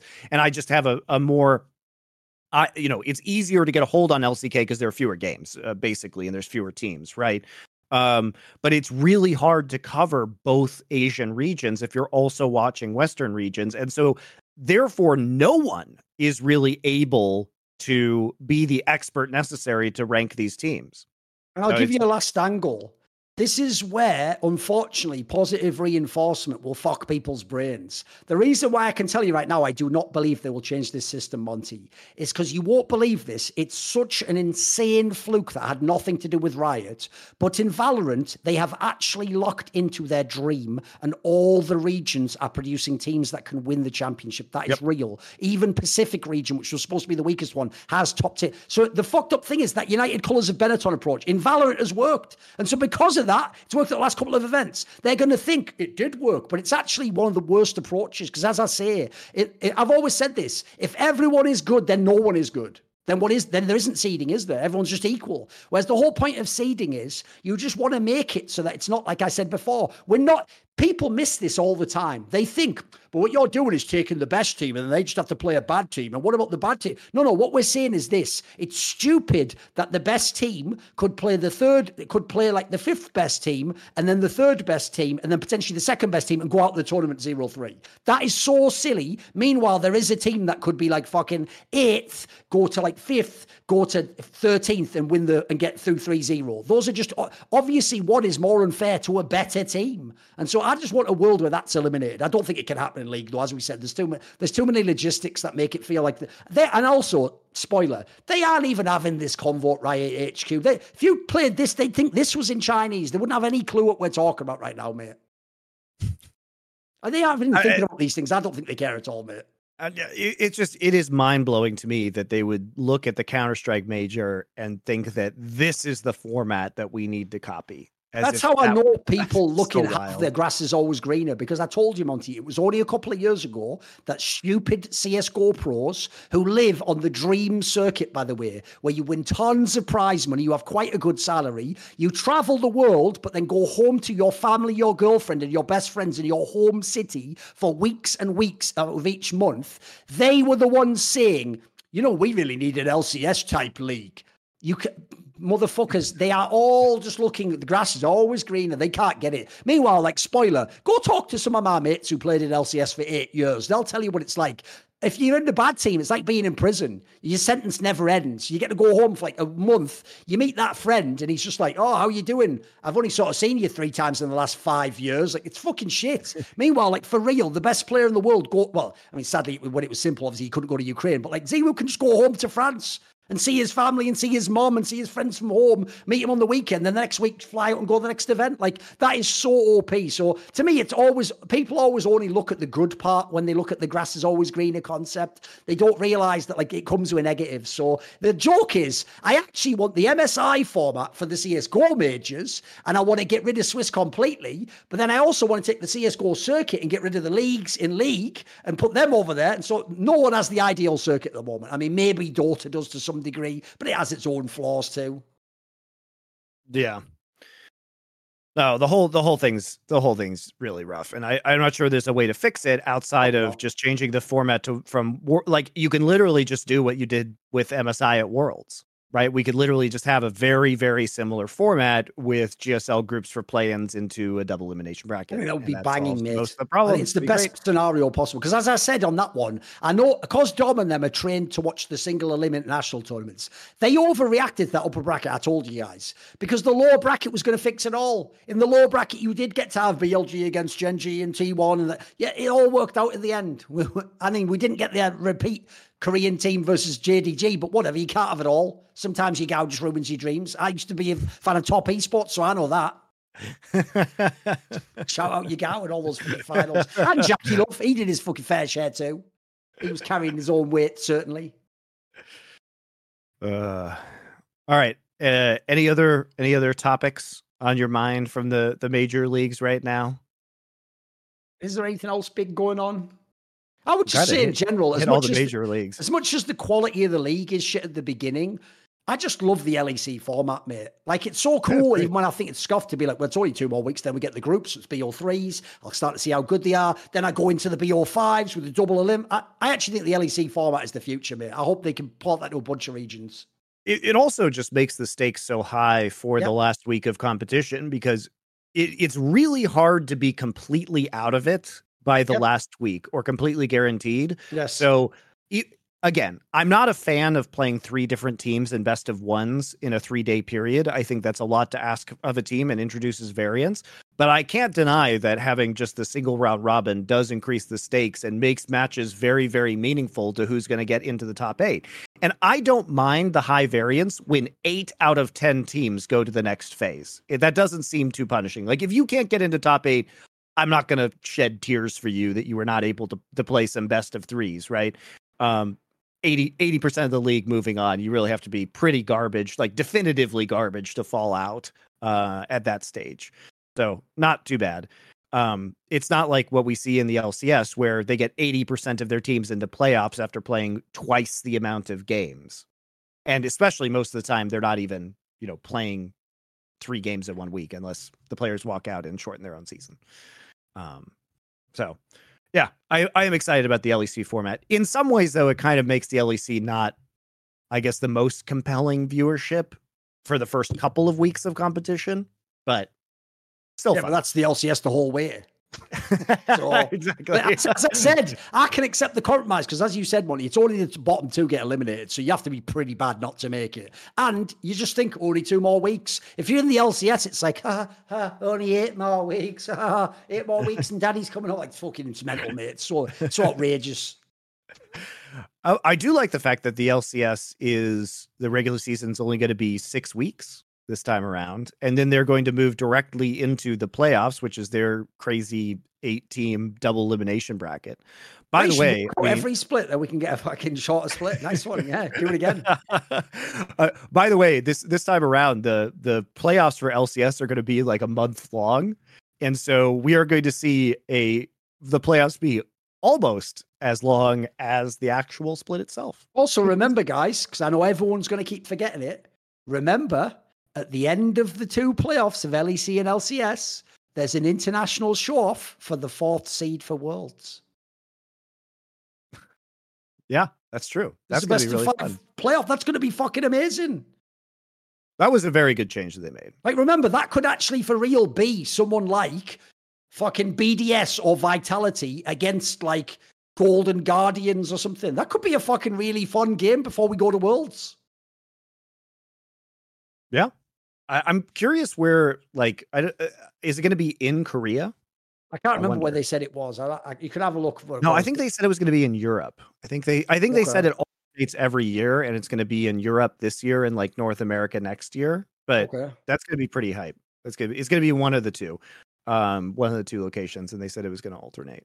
So, I mean, that's a good idea as well, because then automatically, if the region that's not in the where it's taking place loses, they have an extra way to cry. You have to give all the all the nephews and the fucking plebs their little their little fucking toys and rattles, don't you? Of course, they've got to give them they've got to give them something to complain about.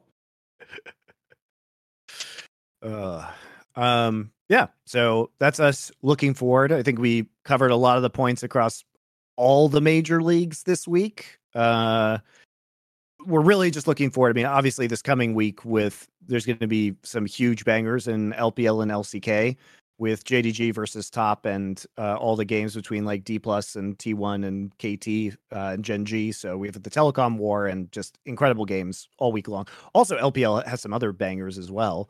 Um, uh, coming up later this week, we also have Weibo versus BLG. So Saturday is going to be insanely stacked uh, for Asian League of Legends. Really, some good matches to catch up on and watch and discuss for next week. We are, guys, back in the swing of things across all of our content on the League of Legends channel right now. All our shows are back up. So Monty and Wolf, Power Spike, Summoning Insight, and Best Time League Show are all either now released if you're watching this um, this week. So you guys can check it all out. Um, we are going to take a quick break, guys, and we come back. We'll do some viewer questions. Right, we're back to take viewer questions, which are, of course, sourced via our Discord. And members with a subscription can submit questions. So, what you do is go to the Last Free Nation Discord, sign up for a Discord subscription there. We get a nice revenue cut from it. You help support the channel. And in exchange for that, you can ask a question in the relevant channel, and Monty will pass through them and select the ones that are appropriate to ask. Uh, what which is more likely to happen? Riot become a morally ethical company or Doublelift using his brain before talking on camera?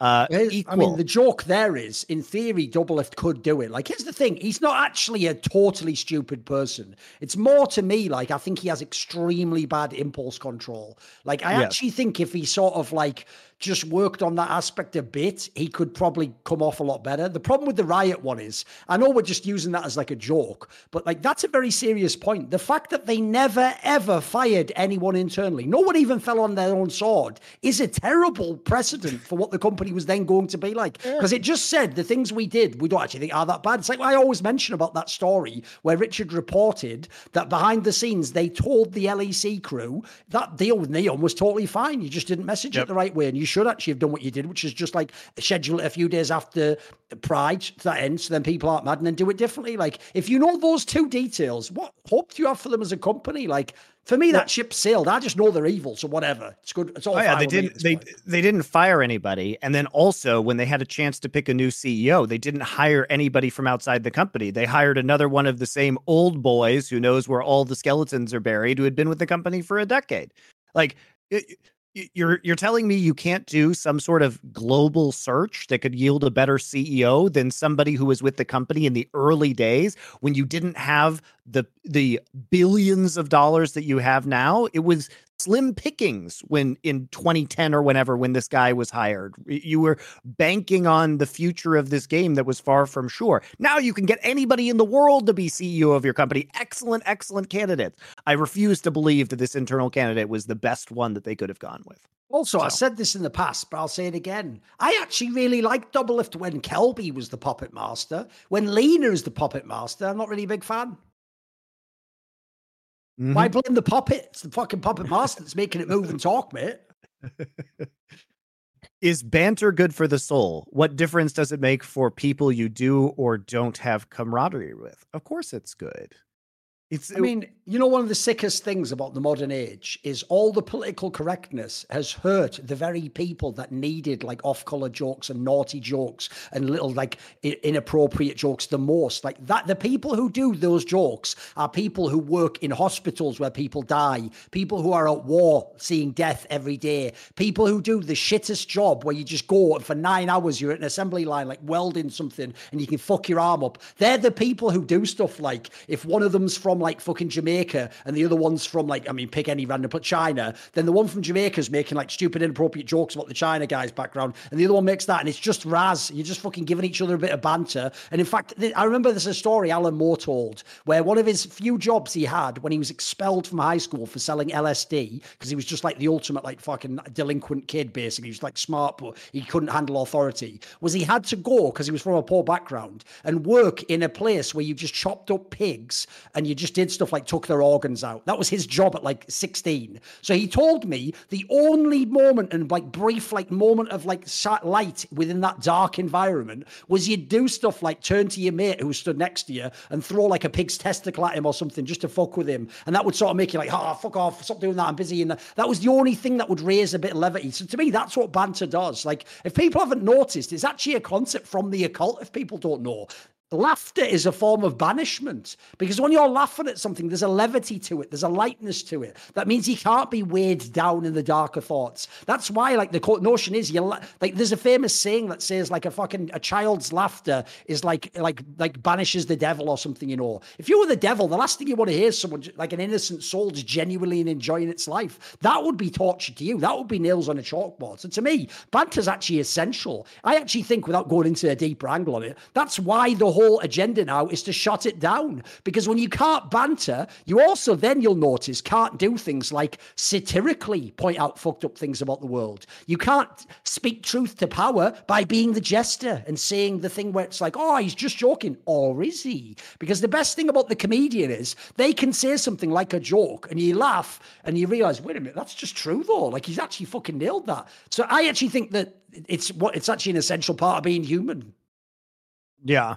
And I, I also think that it helps, you know, uh, it makes uh, your relationship safer in a lot of ways if you're able to laugh about yourself if somebody's making fun of you and cements friendships in in many ways and i think it is absolutely important. Uh, i think it's absolutely vital.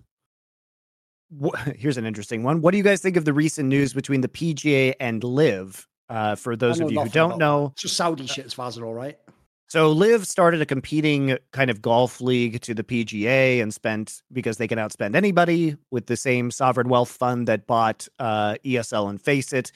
Uh, they really put a crunch onto PGA by trying to get some of the best golfers in the world to commit to their circuit and exclusivity.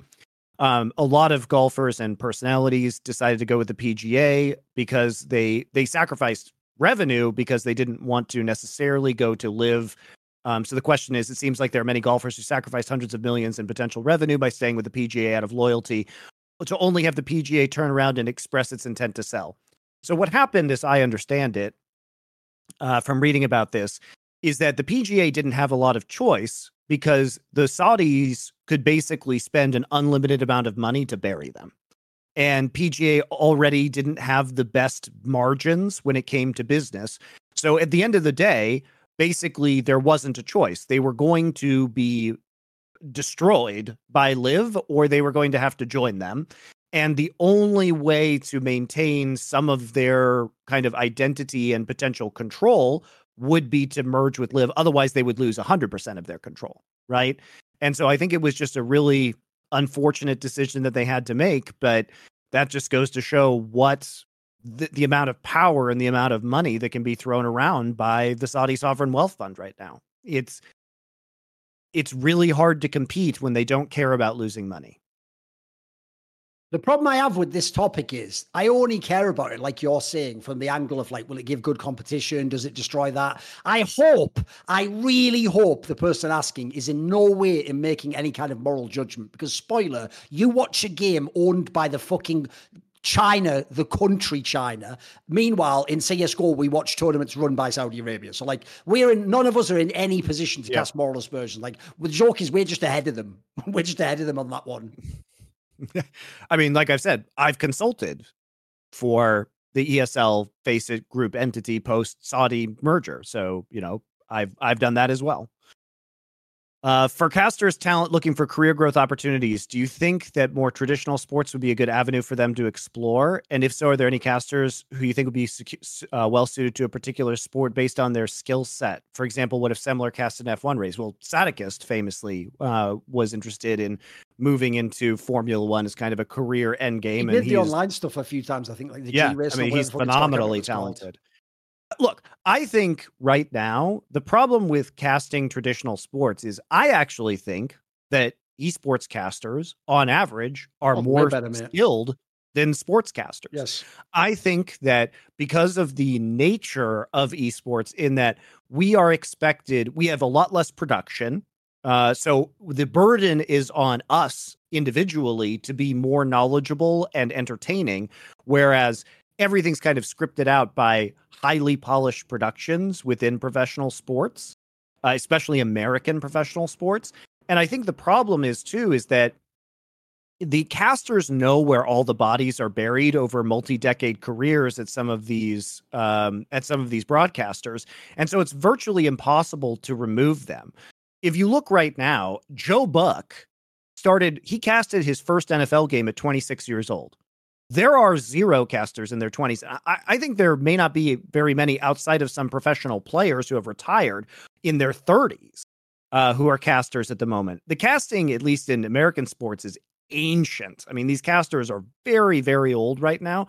And I think it's actually a mistake that the networks are not aggressively pursuing younger casters. So one of the things that I would consider doing if I was say baseball that has a problem with getting younger viewers is say who like what style of commentary are younger viewers attracted to? And maybe i would take a flyer on some esports casters to learn baseball and have them kind of inject their personalities into the game. I mean i think that that might be a good way to uh to do to do things so I'll give you a few parallels then, since they wanted specific names. Like for Semmler, I would have him do mixed martial arts slash the UFC because one, he is actually he actually does it in his part time. He does Brazilian Jiu Jitsu, and then two, Semmler's whole style, which I think works really well as the play by play in UFC, is he's about fucking hype and he's about getting you into the game. But he's also he's got a lot of technical skill people don't know. Like he's not the guy that actually just like spams the same shit all over again or keeps it monotone. He knows like the up and down. He's a mega experienced caster people don't know. He's done many different games. So I think Semmler would be good for that. For Sado, like you say, it's just obvious. It's just Formula One. It's, his, it's actually his true passion over esports and people don't know. And he's just a mega technically skilled caster. I would put Pansy on almost any sport. I've always thought she's a mega multi-talent across games. She's just good. She's got a very likable voice, very likable personality. She can do small talk and chit chat. She can do a little bit of analysis. She's just really good caster.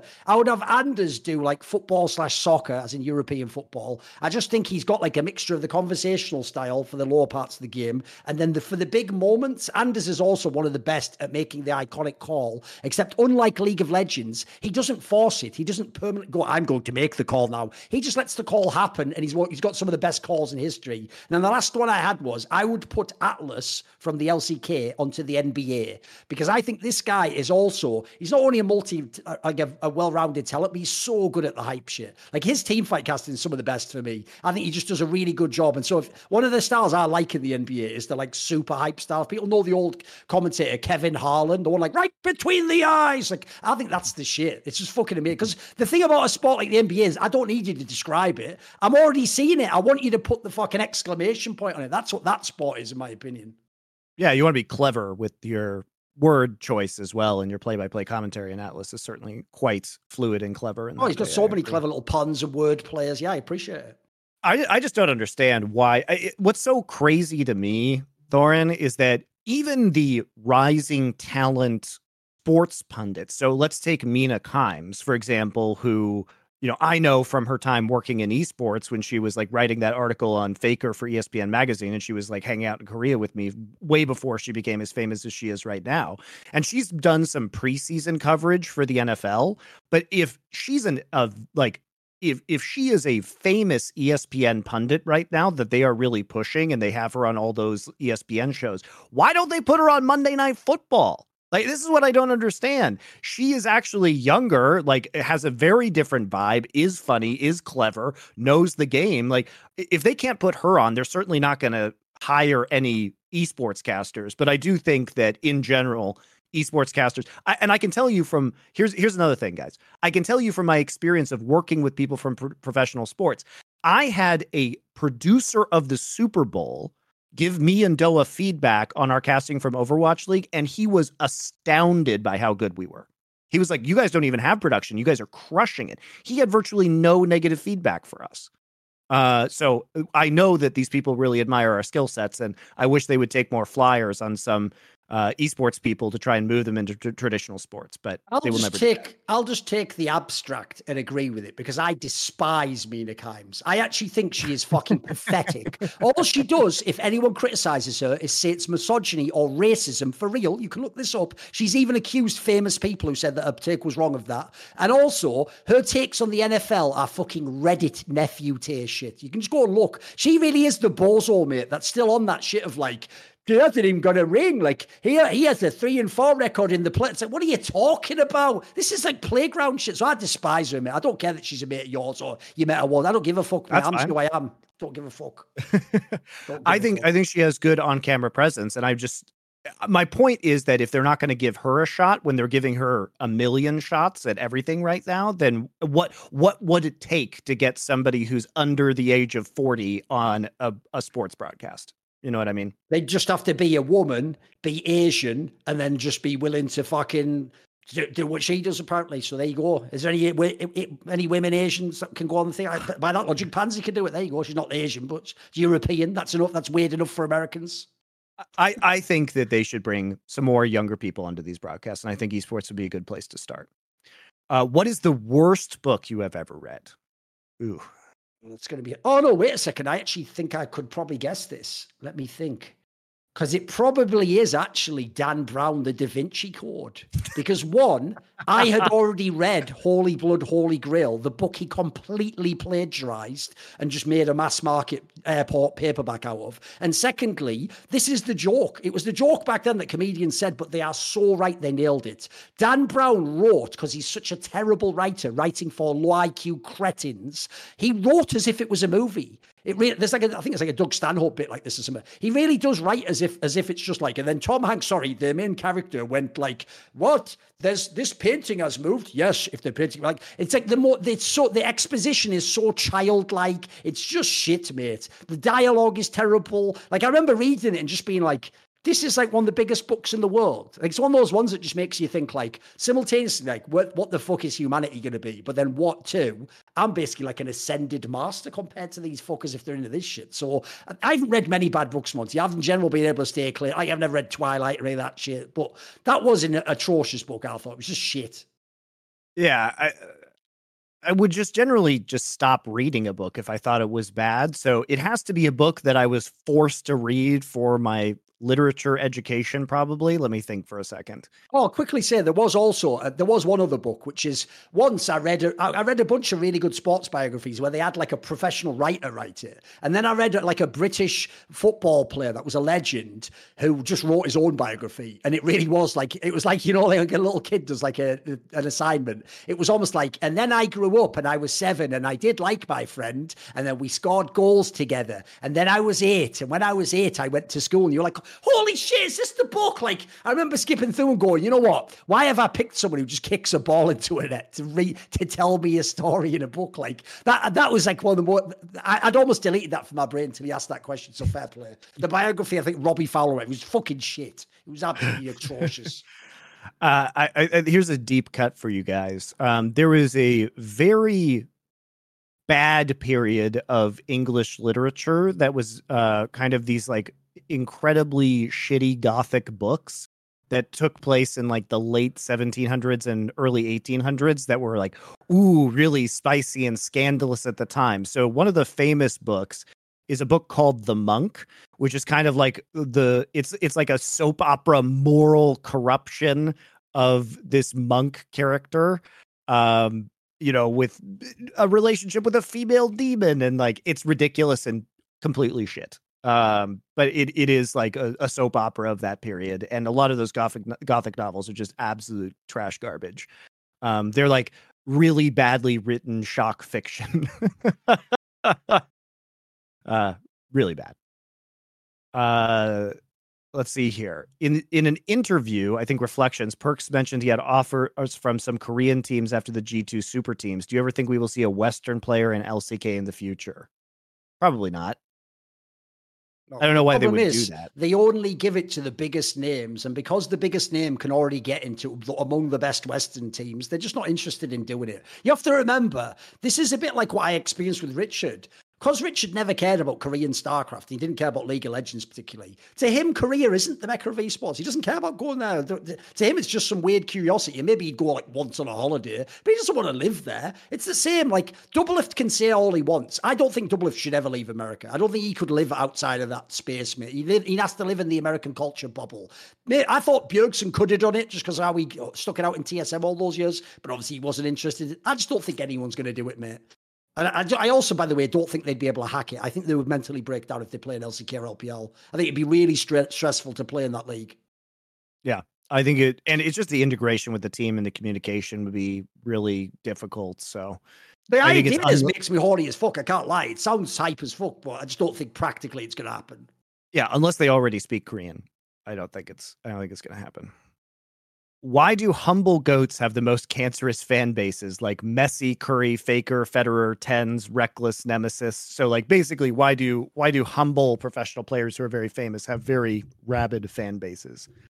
I mean, I'll just say I personally don't think Messi even is that humble, but whatever. You've almost given yourself away there, question asking. Some of the other ones are like Federer's quite classy, still arrogant in his own way, but he's quite classy. He'll give it up to people he loses to. Because the problem is, it's not to do with the player. Almost any GOAT candidate, it's actually about nephews. Here's the thing: yeah. it used to be like annoying back in the day, but believe it or not, when Michael Jordan was there, uh, around in the '90s, you could actually have all these takes. Like someone could say, "I thought Kareem Abdul-Jabbar was the greatest. I preferred Magic Johnson. What about Larry Bird? Well, I thought Wilt. These were all legit takes. The problem with nephews, I've always made this point, is they are the 16-year-old kid who just found out about punk music and bought a Ramones T-shirt, but they've only heard one and a half albums. But because they have no identity and they're grasping for one, they make the fact that they like the Ramones everything, and therefore to, to strengthen their own identity, everyone who likes anything not the Ramones or punk music is an idiot, a loser, and is wrong. So you'll notice every single argument among nephews about goats goes like this. My player is the obvious goat. It's not disputable. End of conversation. That's how you know they're an idiot. There's that famous saying, like, wise men argue cases, fools decide them. I've always said, I don't think any sport even ice hockey. I don't care who that makes mad. I don't think any sport actually has an undisputed GOAT because, for example, in all sports, there's different roles as well, isn't there? There's different positions. Like, I'll give you an example. Here's one I'd throw right out there now. So, okay, in theory, goal scorer and passer, like Gretzky, is the best position in hockey, right? I'll tell you what, if you've ever seen him play, Dominik Hasek, the fucking goalkeeper, was unbelievable. Supposedly in practice, for real, he could just have all sessions where no one ever scored against him. That's how nuts this guy was. So, you put him on the best team. Who the fuck knows what it does to the sport? Maybe you just have teams where it doesn't matter how good the player is. So to me, I prefer to argue the cases. I prefer to hear your reasons why. To me, you're just looking for a second dad when you go, this guy has six rings, so you can't even debate it, or you are a hater. It's like, you're the hater, bro. You hate discussion. Well, it's also interesting to see how that kind of identity formation has changed over time. So for example, Thorin, when when you and I were growing up, musical genre informed a lot of teenage identity, whether you were oh. into metal or a punk or you, you were a Gen grunge X and grew up with grunge and you know alternative rock. And so high school was almost you know a lot of high school was divided by cliques that were about musical song selection. But uh, basically it was because it was a way to be edgy, right? That's when punk yep. was edgy, or when grunge was edgy, or when metal was edgy. Um, or rave culture, for example, right? But eh, eh, nobody gives a shit about there. Like liking genres of music is no longer edgy because we all grew up with those genres of music and we realized it wasn't devil worship or going to corrupt the youth or whatever bullshit people thought at the time. So people have had to find a new kind of way to attach their identities to things and it has become like things like I guess K-pop is music, but it's more of a subculture, or streamers that you like, right? Or um, kind of like social media personalities is the way that people do it these days. So I think a lot of those more like identity seeking young individuals are attaching themselves to streamers or famous esports players and then viciously defending them instead of uh, you know the ramones to your example Bad thing is about that, no matter what you think of great bands, etc., you can have different genres you like, but these streamers are the most low IQ morons I've ever seen, mate. Like, I will admit, I haven't watched whatever the best of their content is. I mainly saw a lot of them through the lens of that walkout thing. The Ludwig guy, the Moist Critical guy, these guys are fucking knuckle draggers. Hassan, I already knew this guy was a cretin with some of the past things he said. These guys are so stupid, it's almost baffling how dumb they are. Like, their takes are dog shit. I get it's that you just love their personality and again, they're your new replacement dad because your real dad is off doing some other fucking office job. But fucking hell, like the nephews are in so much trouble. That's why, in some ways, what we do actually is like a fucking service act to the community, isn't it? We're trying to like elevate and make them aspire to more. Yeah. Uh, uh, next question is I bought a freeze pipe and gifted it my friend, even though I don't smoke. I bought Richard Substack, sub to the Discord channel, bought Liquid IV. You guys are literally the highlight of my commute every week. Um, not trying to be a shill, but can you guys make merch so I can support you even more? Don't know what I would do on my long drives without you. Thanks again for the years of great content. Thank you very much for the nice message we and your support. That really helps. Yes. We yeah, we do want to make merch. Um, we actually did uh, make merch and bring it to our San Francisco event and give it out uh, for free to to people at that event. Um, and but we do want to do merch. Uh, we want to do it in a quality that will be good and also figure out I think our problem too is that we need to make sure we have international distribution for you guys because we need to at least cover North America and Europe simultaneously. And that is just we've got bigger battles to fight unfortunately right now with the company and we will get there. We will get there. Here's the uh, thing: when we have merch, though, here's why our merch will be better than anyone else's. Because I already know for the ones I want to do what I want to do. Just like my articles, I'm going to get those dope ass fucking community artists that I've worked with, and I'm just gonna like the Rin Hallward and fucking the f- f- Nicolas Choisseau, the guy, the French guy. I'm just gonna oh, get yeah. those guys, and I'm gonna have them and a Tantalus. They're they're gonna make the fucking artwork. It'll be our concept. They'll do the design, and they'll get a cut of the profits too. I want it to be like that. I think it'd be dope. Yep, yeah, we do need to. It, that's just a massive project, guys, and one that you know we need to make sure that the core business of the company is humming along, and then we can start to tackle some of these more complicated. All I'm saying is, products. any Twitch primes in the chat for us? there you go. any? Uh, to tack on to the above, any update on my request for elephant shot glasses to proudly toast esports delenda est? That would be a, a, a great shot glass. Yeah, there you go. I, that's a good. That's a I good mean, idea. Like Gothic script or something around that. uh, with VCT Masters happening in Japan, a predominantly console FGC leaning country, how big is it that they have ad- adopted Valorant as hard as they have? Well, it's not that weird when you consider that PC gaming has been on the rise in Japan, and uh, Apex uh, Legends has also been really big in Japan. They have one of the largest player bases um, as it stands. So yeah, I think that we we are just seeing a shift towards more PC FPS play in Japan in general. So I don't think it's that surprising that Valorant, as a newer FPS, has, has found success there. Right, one, shout out to the primes in the chat. And then oh, two, oh, nice. also, I will say there's an episode we did with Nymera. It might even have been his first ever one. If you go back to like last year or two, it was 2021, I think.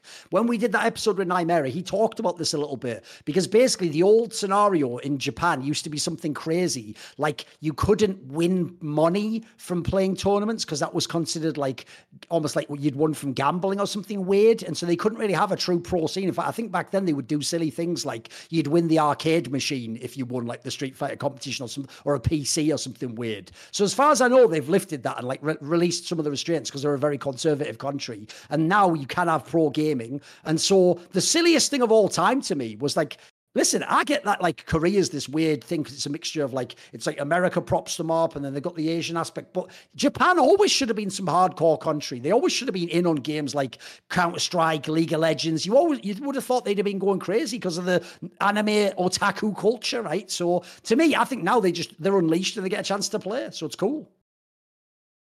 Yeah, yeah. Uh, I think we're just going to see more and more of it too. It's just I think PCs have become more accessible in Japan, which was previously like a console first culture. Yeah, they're also an arcade place as well. Yeah. Yeah, yeah. Okay. Well, also thanks to Jerky's Minion for all those gifted subs. That's very nice of you. Uh, thanks for being such a great fan, as usual. Uh, who do you think were scrimming each other before the final week of MSI? I've heard the talk of the scrim meta early on in a tournament where teams are often scrimming people that are from their region but on opposite sides of the bracket, but not during the later stages of the same tourney. So typically what happens is, especially for MSI, is that you have teams in that region that are actively scrimming but who are not participating in MSI. So I, I, would imagine those scrim partners were just some of the LEC teams that were kicking around and trying to get extra practice during that period. They could have also not scrimmed. Um, obviously, for Worlds, there usually are not scrims or very effective scrims during the final couple weeks of Worlds because most teams are just off, right?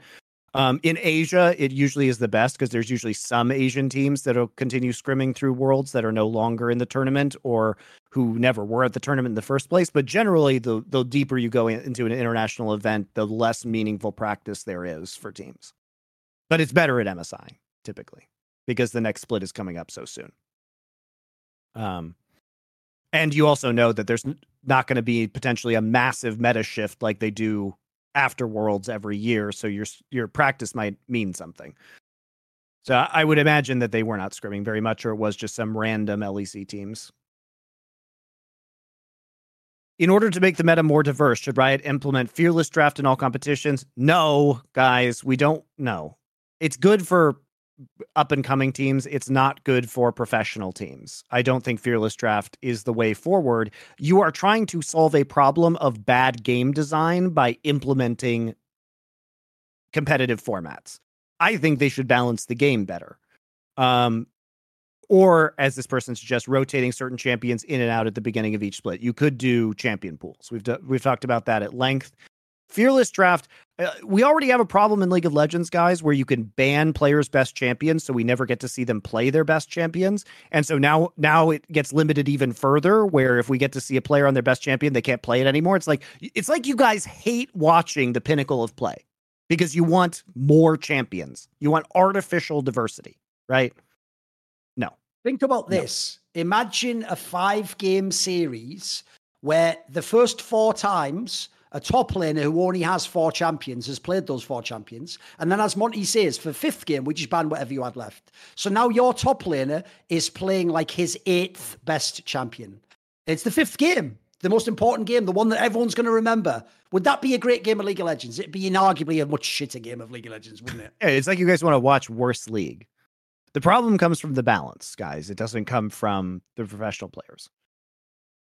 I don't understand what this next question means. So well, maybe you can clarify this one. Uh, user, it says, Can you recall a time where you failed to coach or manipulate the answer you wanted from someone publicly or privately? I'm not sure what I'm supposed to get out of that. Uh, I mean, it's the problem with that is I think he actually means it just as in we're really good interviewers and we couldn't get something out of them. But he made it sound like we're pieces of shit. So I think we exactly. might just read that one. You know what I mean? I mean, I don't reformulate it and ask it again And a nice way. I, I, I don't typically try and manipulate people's answers. So uh, because I'm actually curious what their honest answers are.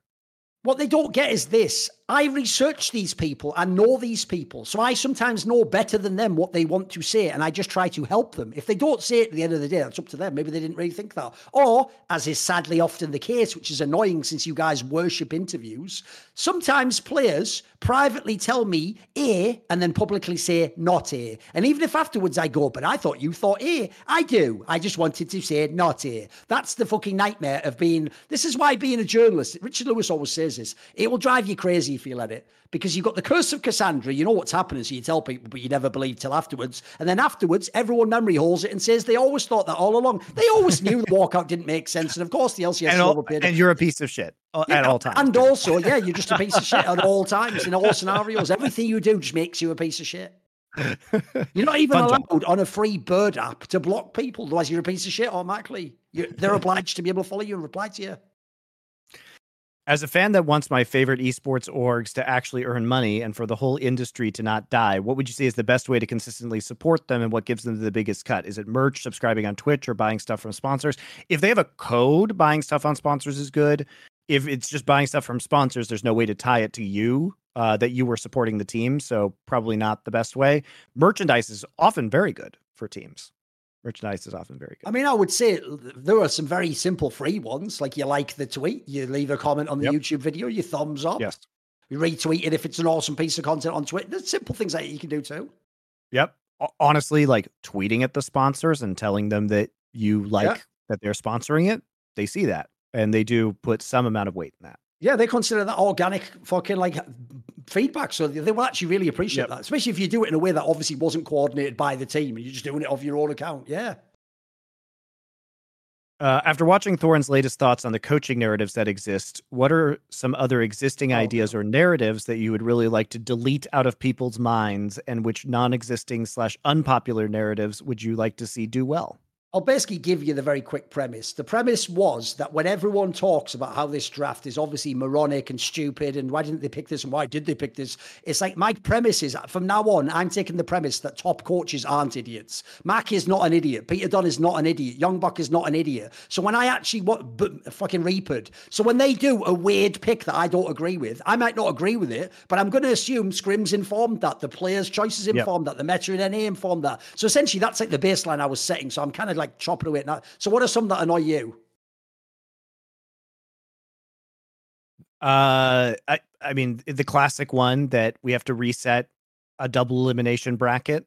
That that annoys me. I agree with your one about coaching though, because you you can never know, especially with coaching with picks. Like they might actually just have to pander to a player because if they don't do what the player wants, then the player tilts and ruins the game anyway. So you have to take. They're like, never going to admit that sub- to you, obviously. Yeah, you, have to use a suboptimal strategy because you realize that the optimal strategy is going to increase your chances of losing versus the suboptimal strategy. Like coaching is as much about people management as it is about getting really good strategic drafts, right? Um, and uh, trying to combat the emotions of your players. I would also say just a lot of the narratives that go around that where people pretend to your journalism point that we don't know what we're talking about. If we say something, we probably have additional information that is informing our opinions that perhaps you guys should kind of listen to and just take in trust when we're talking about player performance or attitudes or these kind of things rather than rather than just yeah rather than just taking what the players say on social media as absolute gospel as if they don't have a motivation to present themselves in a certain way that may be entirely untrue. You know, maybe we know some things. we no nemesis in, in the LEC anymore, isn't it? Who knew?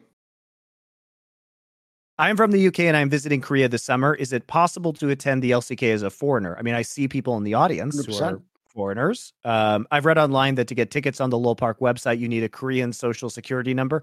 I've never been to LoL Park, guys. I've never been there. So I don't know.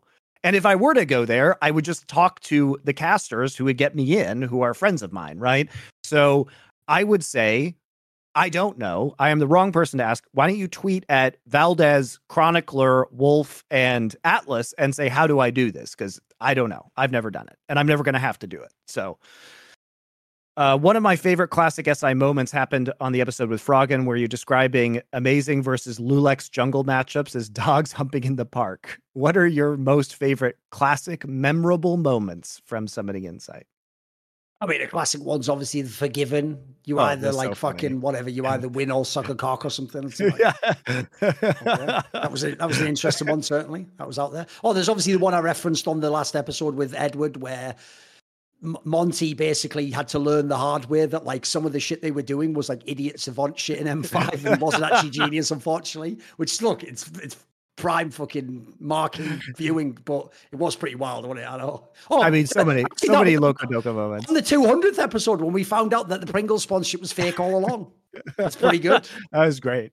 oh, there's loads of Locodoco ones. Like I even had one where I didn't get to bring it up to him on the show, but on the first episode we had with Locodoco, there was that one where I can't remember what the fucking premise of it was. I can't remember what the initial joke came from, but it was that one where there was a name of a player in the game, and it was like somehow it was like I think it was like it was like maybe a Chinese player, and in their name was like Young, because obviously like you know a lot of Korean, and I was like Young, oh like yeah, like you with young girls, like all those girls that you're dating, Loco or whatever. And he got really shy because Loco was ridiculous for going for fangirls and also and like the makeup woman and stuff. And so as a result, even though in the moment it was really funny because obviously he got all the all I'll tell you is after the show, because he won't mind me saying this now, it's like fucking nine years later, he did after the show get a bit slightly annoyed and just say like, look, you can like banter and stuff, but like don't say things like that about me privately though, something like that which is like the most. Yeah, local could do that. So every now and then he just get really earnest. You're like, nah, bloody hell, I feel bad now, whatever. So that that, that just always makes me laugh when I think of it because I basically just straight roasted him to his face.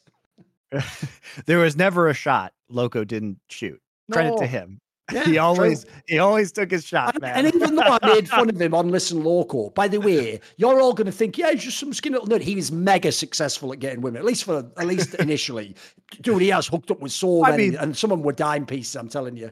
Yeah, he he did take a shotgun approach, so you know it does increase success if you just take your but shot. He definitely time. wasn't a forever alone nerd, though. Don't believe any of that shit. yeah. No way. He's actually, by the way, a really good person to have in your group if you want to go out on like a night on K Town or something. He's the guy. He's one of those like social people you want in your group yeah. that knows everyone. Sure, agreed. What about some How other moments? Let's do a couple more moments. Is there any more? I mean, I feel like those of the Xpeke episode was pretty funny. And oh yeah, the of... one where he was putting on like the fucking thing. It wasn't Zoom back then, but he had that thing where he had like a pirate yeah. mask on or some, some yeah, weird shit yeah, like that at one point. Just random shit that was happening, and that one was pretty funny. I also do um, think he, he missed it because he was talking about the one with Froggen, the one in the I, Froggen one where we talk about high style of roaming, and Froggen's like it can't even comprehend it because he's like, but you just lost 14 millions to go and get that way because that's who Froggen is. In many ways, it was the ultimate dissection of the two different diverging playing styles. I think your description of Dyrus taking the last helicopter out of Vietnam is one of my favorite analogies you made. okay. How close are the current LPL ADCs to contend with Uzi for the GOAT title? I mean, the problem with that topic is you all already, only because he won Worlds, allow Deft in that conversation. So, by the way, Uzi I hasn't even won Worlds. So I don't even know how your accomplishment ring counters even fucking calculate that one, by the way. But okay. So, to me, I think the greatest of all time are between Uzi I, Deft, and Ruler. These are the obvious ones at this point in time because of longevity, success, how excellent they were, the metas. So I would Ruler players in the LPL. I actually think Ruler, by the way, is making a better and better case. Just and by the way, he already won worlds on fairly scuffed team. Like I think he's you can make a case for all three, in my opinion. They're all mega. Yeah. And yeah, Ruler now also um, you know, has the the LPL title in his first split. So yep. Uh, it's interesting because all of the great ADCs that you mentioned have also played on the LPL now, which is fun. And I'll say so. this as well, even though he has his int moments, JackeyLove now might be underrated, mate. He is still he, like if you want to see someone who can show you the ultimate skill expression of that role, he's fucking amazing at that. He plays right on the edge. Yep. yep. Yeah, there you go. Uh, with Uzi returning, are there examples of elite esports players that took prolonged breaks from the game like Uzi and then came back and were just as nearly dominant as before they took the break? So there, eh, he's asking for you, I guess, and as the esports historian, if there's a player that took a long break and came back and continued their dominance. Don't think they dominated. There was people who came back and were good, but usually the, when you quit like that, you're just done forever. So I don't think anyone ever went like years like he did do, then, do we count Flash going to StarCraft 2 as a break from StarCraft Brood War now that he's back in Brood War? I mean, the problem with that, it's not the same scene, though, is it? It's not like the MSL, OSL right. scene. And also, StarCraft 2, he was going hard as fuck, still in a pro team and stuff. That's the thing. When they say, like, take a break like that, I'd really struggle. Like, even in Counter Strike, I don't think it's really happened before. Nah, I don't think so. I'm going to say no. Because they said to be dominant. If you just said to be good again, it's happened a bunch of times, yeah. Have you lo- successfully learned a foreign language? How did slash would you go about it? Well, uh, my French is okay, and I just learned French in high school, and French is easy. And I also took Latin in college, which helps a lot with Romance languages like French. Uh, immersion, obviously, uh, very good for learning foreign languages. I can get around Korea just fine.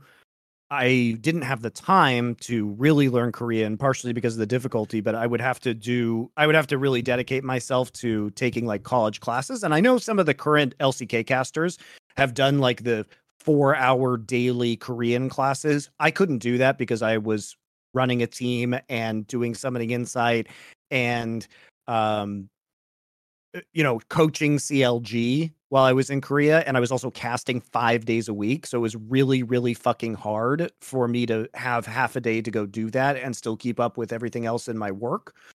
Um, so I didn't take that opportunity when I had it, but I would just use, you know, if I were to go to Korea and have more time, uh, or have been there longer, doing those five days a week, three hours, three, four hours a day, plus being immersion really does help. Um, but the best way to do it is just to learn Korean like Wolf did, which is just by struggling through and dating. That's how he became fluent in Korean. I mean, I have never learned a foreign language. The joke would be I learned American, but actually that ruined me because now sometimes I even think to myself and say it in private company with no Americans present, elevator, garbage. I don't even say the real fucking words, which is actually criminal. and I even tell people around me, please like correct me on that. I want to actually get back to speaking English. So that you started spelling color without a U. It's a total disaster. and then the other thing is, so since I haven't learned one fluently, just ignore this as like pro advice, but I would say from observing and doing like uh, I've done I could, I've done a little bit of languages. To me, the biggest thing you need to do is don't ever like try to do it like a mathematical equation where you're trying to be perfect. What you do is you just go, you talk as much as you can to people who speak that language, and you just use whatever words come to mind. And you don't you don't think, you just because you don't think when you say something in English, you have the idea and the words come out. That's how you got to do it. So even though you're gonna have a limited vocabulary initially, it's gonna be way better because you're gonna you're gonna find you're gonna know oh like and you're gonna know how to say thank you and please and more do that automatically. And then the other thing is, don't ever be afraid to make a mistake because they're going to try to understand you. When someone comes to you and speaks in broken English, excuse me, I know car now here this time. Like if you're in a parking lot and they're at the machine with a coin, you can guess what they're saying. You don't go, that doesn't even make grammatical sense what you're saying there. I won't speak to you English. You do, you try you try to make the gap up. So people will do that for you. Especially by the way, if you're in certain countries like Spain or something, they want they think it's cool that you're trying to speak their language. France might be the rare exception because famously they actually are very arrogant to English people if they don't know French and you say a little bit and you say it wrong. That's just a cultural clash essentially. But I would just say that like don't be scared to try. Basically, you have to. It's like being uh, it's starting to play StarCraft on the ladder. You're to be shit at the beginning. You got to grind a bit till you get good. Yeah, it it really is, and also it's just a matter of like being willing to go out there and make mistakes. Uh, that's how you learn languages. You just have to continue to practice, even if you're not good at it. Favorite sports commentators. I just gave you one, Kevin Harlan. That was one. Um, who else? I always did think Marv Albert was very good. He's just the ultimate pro, isn't he? And he's he can just he can do that thing where he can phone in the shit game like no one else can. But you could tell sometimes he didn't give a fuck about some of these mediocre. He's just a pro. If you, if you like British soccer, I do think that John Motson is one of the best of all time. He's a really fucking amazing commentator. He's one of my fans.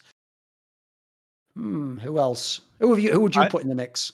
Uh, I really like Al Michaels uh, for his flexibility across various different sports and his longevity. He's also just very funny. I think he has a very like dry sense of humor at times that I really enjoy.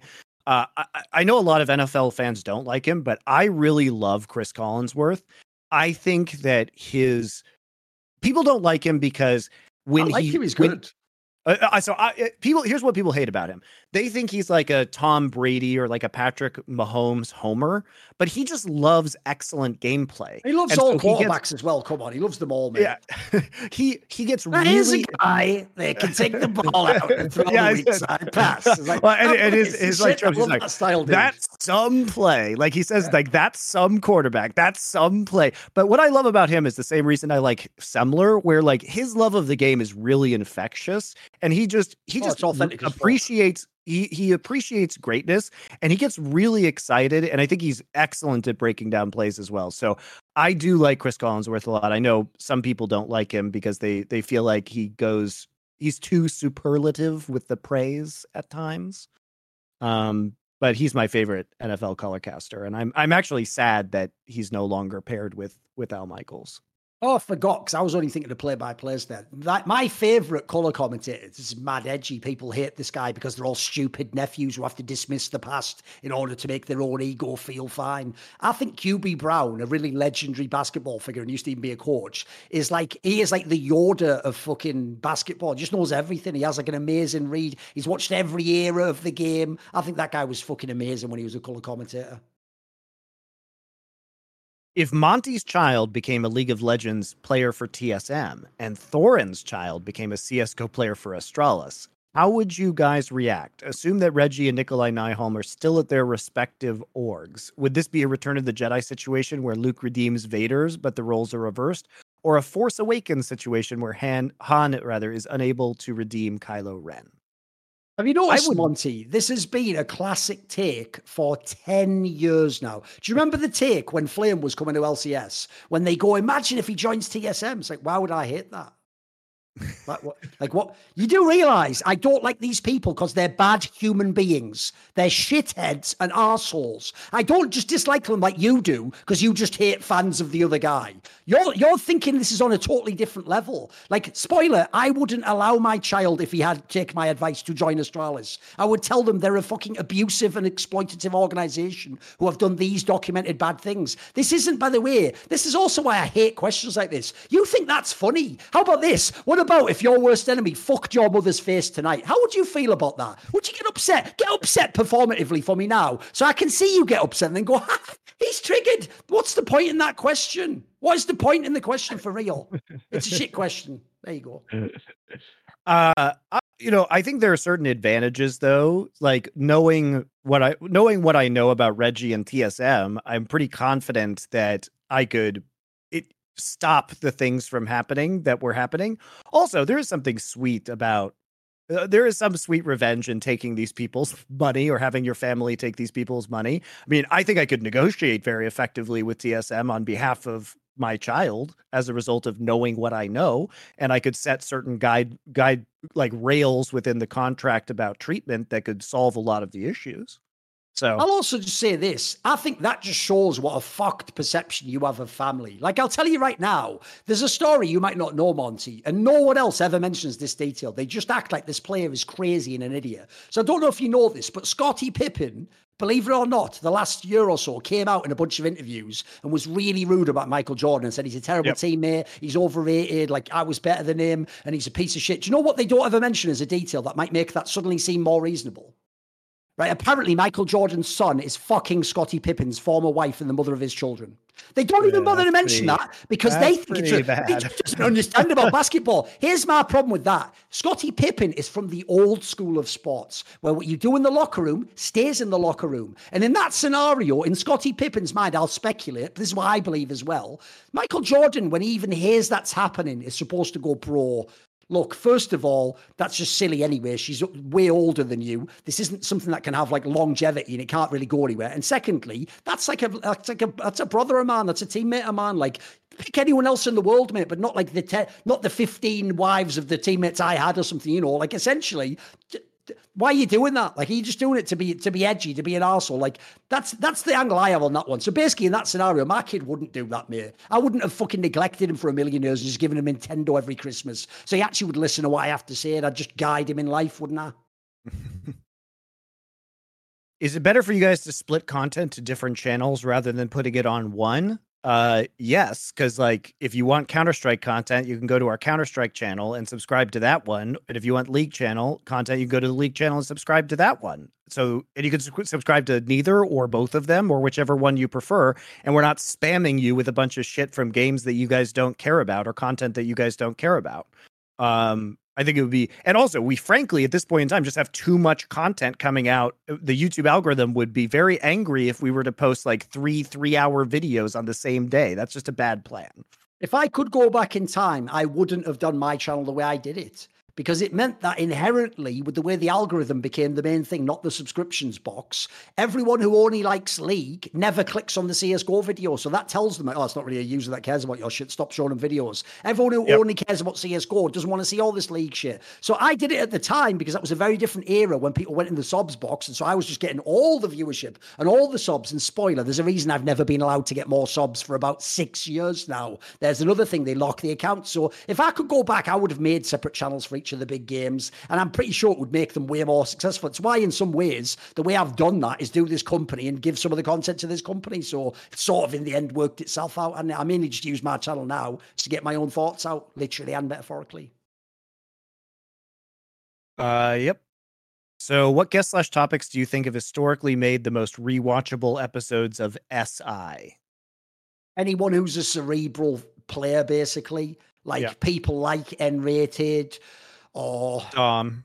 Dom's a pretty good one. LS has got some classic episodes. Or even Loco would often come with his own yep. unique angles or some info he had from the Korean scene. A lot. Of, by the way, I this is one of the things I had to teach Dom, but he learned it eventually, mate. When we used to do the crackdown, I can tell you he only wanted the biggest name players that we could get all the time. Now, luckily, I'm a really good show booker, so I got him Perkz and Caps and Jankos and all these fucking mega people. But what he had to learn eventually is one they can't be available every week. And sometimes they're really hard to book. So sometimes you ended up with some guy who's ADC who's played three splits in LCS, a top laner who's been subbed in, who's just having a couple of good games, and that player might end up being shit. So what I had to teach him was the reason you have personalities and coaches on, even if the viewership sometimes is lower, it's because the convo is going to be way better. They're able to yep. engage on a level that the others can't. And when they watch other regions, they can just be like you, another analyst watching the LCK and telling you what they think of that. By the way, there you go. I've just thought of one there. Peter Dun fucking banger every time. Yep. Sadly, actually, Bwipo was a good guest